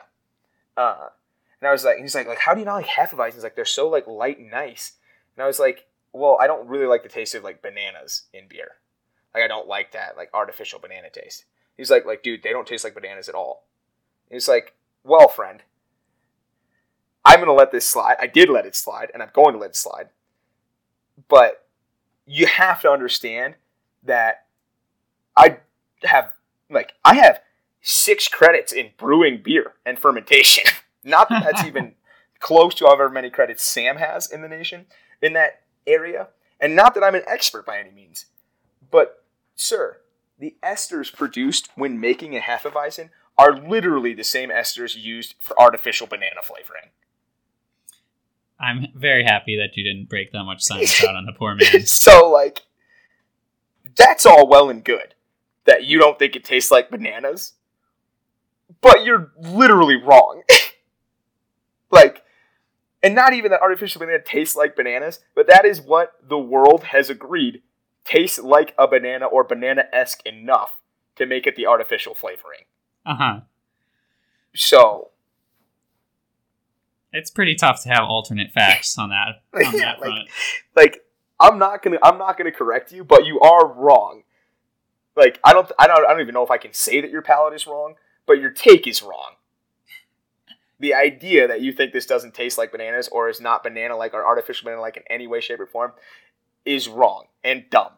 But you know, You know, he's I'll let you a I'll let you tell me, dude, it doesn't taste like bananas. That's Uh-huh. fine. It's fine, That's right? fine. It's just not important. Point. Exactly. It's definitely not worth engaging Right. at all. And unless it's your good friend, and you just need to give him a whole pile of shit over it, you just Yeah. let it slide. Exactly. Like, yep, a new guy in a situation where, like, I don't know, people, when you're in an uncomfortable social situation that you haven't been in a while, like, yeah, personality traits that might not be the most desirable that you might check in a better way, or like, or like a, a tick that you fall back on, that like a crutch that you're comfortable with might come out. So I'm gonna, I'm just gonna like chalk it up to that and move on. But there were several times where I was like, sir, you don't need uh, to tell my girlfriend about quinone's effect. So it's like it's that's what tonic is. Uh, quinone's a thing in tonic. okay. Uh, it's a chemical compound in tonic, like for your gin and tonics. Uh, you don't need to tell my girlfriend about how that um, is used to treat malaria. Like, like I promise you, sir, she has many more uh, interesting food science facts than you. But it is cute that you do have some as well. But it's Yeah. I don't know, like nurturing nurturing a new relationship is kind of like talking to a kid to a certain extent, you know. yeah, it's weird to kind of try to feel it out and figure out who this new person is, how they think, and whether or not you generally approach things in a similar manner. Yeah, and then it's also like I don't know, given the benefit of the doubt, like maybe that's not his general personality, and maybe that's just like like I said, his like nervous crutches, or like you know, like maybe that's how he finds a way to feel the most comfortable. Sure, yeah. Or maybe, So- yeah, that's just how he's used to interacting. Maybe that's how everyone he knows talks. Yeah, for sure. And frat boys from Northwestern, probably that is the case. Just love dropping little bits of information that no yeah, one else is supposed to know. knowledge on every on every topic Uh-huh. because Northwestern's a brilliant school, and frat boys have confidence that uh, you can't buy. Or I guess maybe can you buy? I don't know. There's probably something to be said about the uh, na- uh, nature and nurture aspect there, and the background that you come from. But yeah, so it was it was a gen like I said, generally positive. A personality that wasn't like blatantly offensive to mine or like incongruent with mine. Uh, even though there were several times where I was just like, mm, probably would have like gone about it like that, or might have said something a little differently. That's just that's just everyday interactions too, you know. yeah, for sure. So yeah, wild, wild Friday and Saturday night. We'll see how this goes in the future. Yeah. Just have to wait and see how that friendship plays out. Exactly, exactly. Who hmm. knows? Whether or not it's on your terms or if it's just on whenever he feels like showing up. Yeah, and like, I don't. I, it's. I don't know. It was. It's so interesting because like like even to the point last night, like like I was parked on the street, so I had to go put money in my car. So I texted Sam. I was like, hey, like, do you want to go put money in my car? Like, I don't want to leave you up here like with a stranger Yep. Yeah. if yeah. you're not comfortable with it. You know, like not that I think anything's gonna happen, but also like maybe It's very reasonable. Give her the option is that's a very yes. good thing to do. Yeah. Smart. Yeah, so I was just because I like I had to put money in at eight, and I was like, it's seven fifty. I don't like this is gonna have to be a decision that's made somewhat soon. Like, try and get away to try and point out to her that I'm texting her, and fortunately she got the message and decided to go put money in my car, which not only one saves me money, two maybe keeps her safe in a situation or from a situation where she's not uncomfortable. Uh-huh. Because those two dollars really make or break for me. But Yeah, I was gonna say. I don't know how much you're betting on saving money on this move.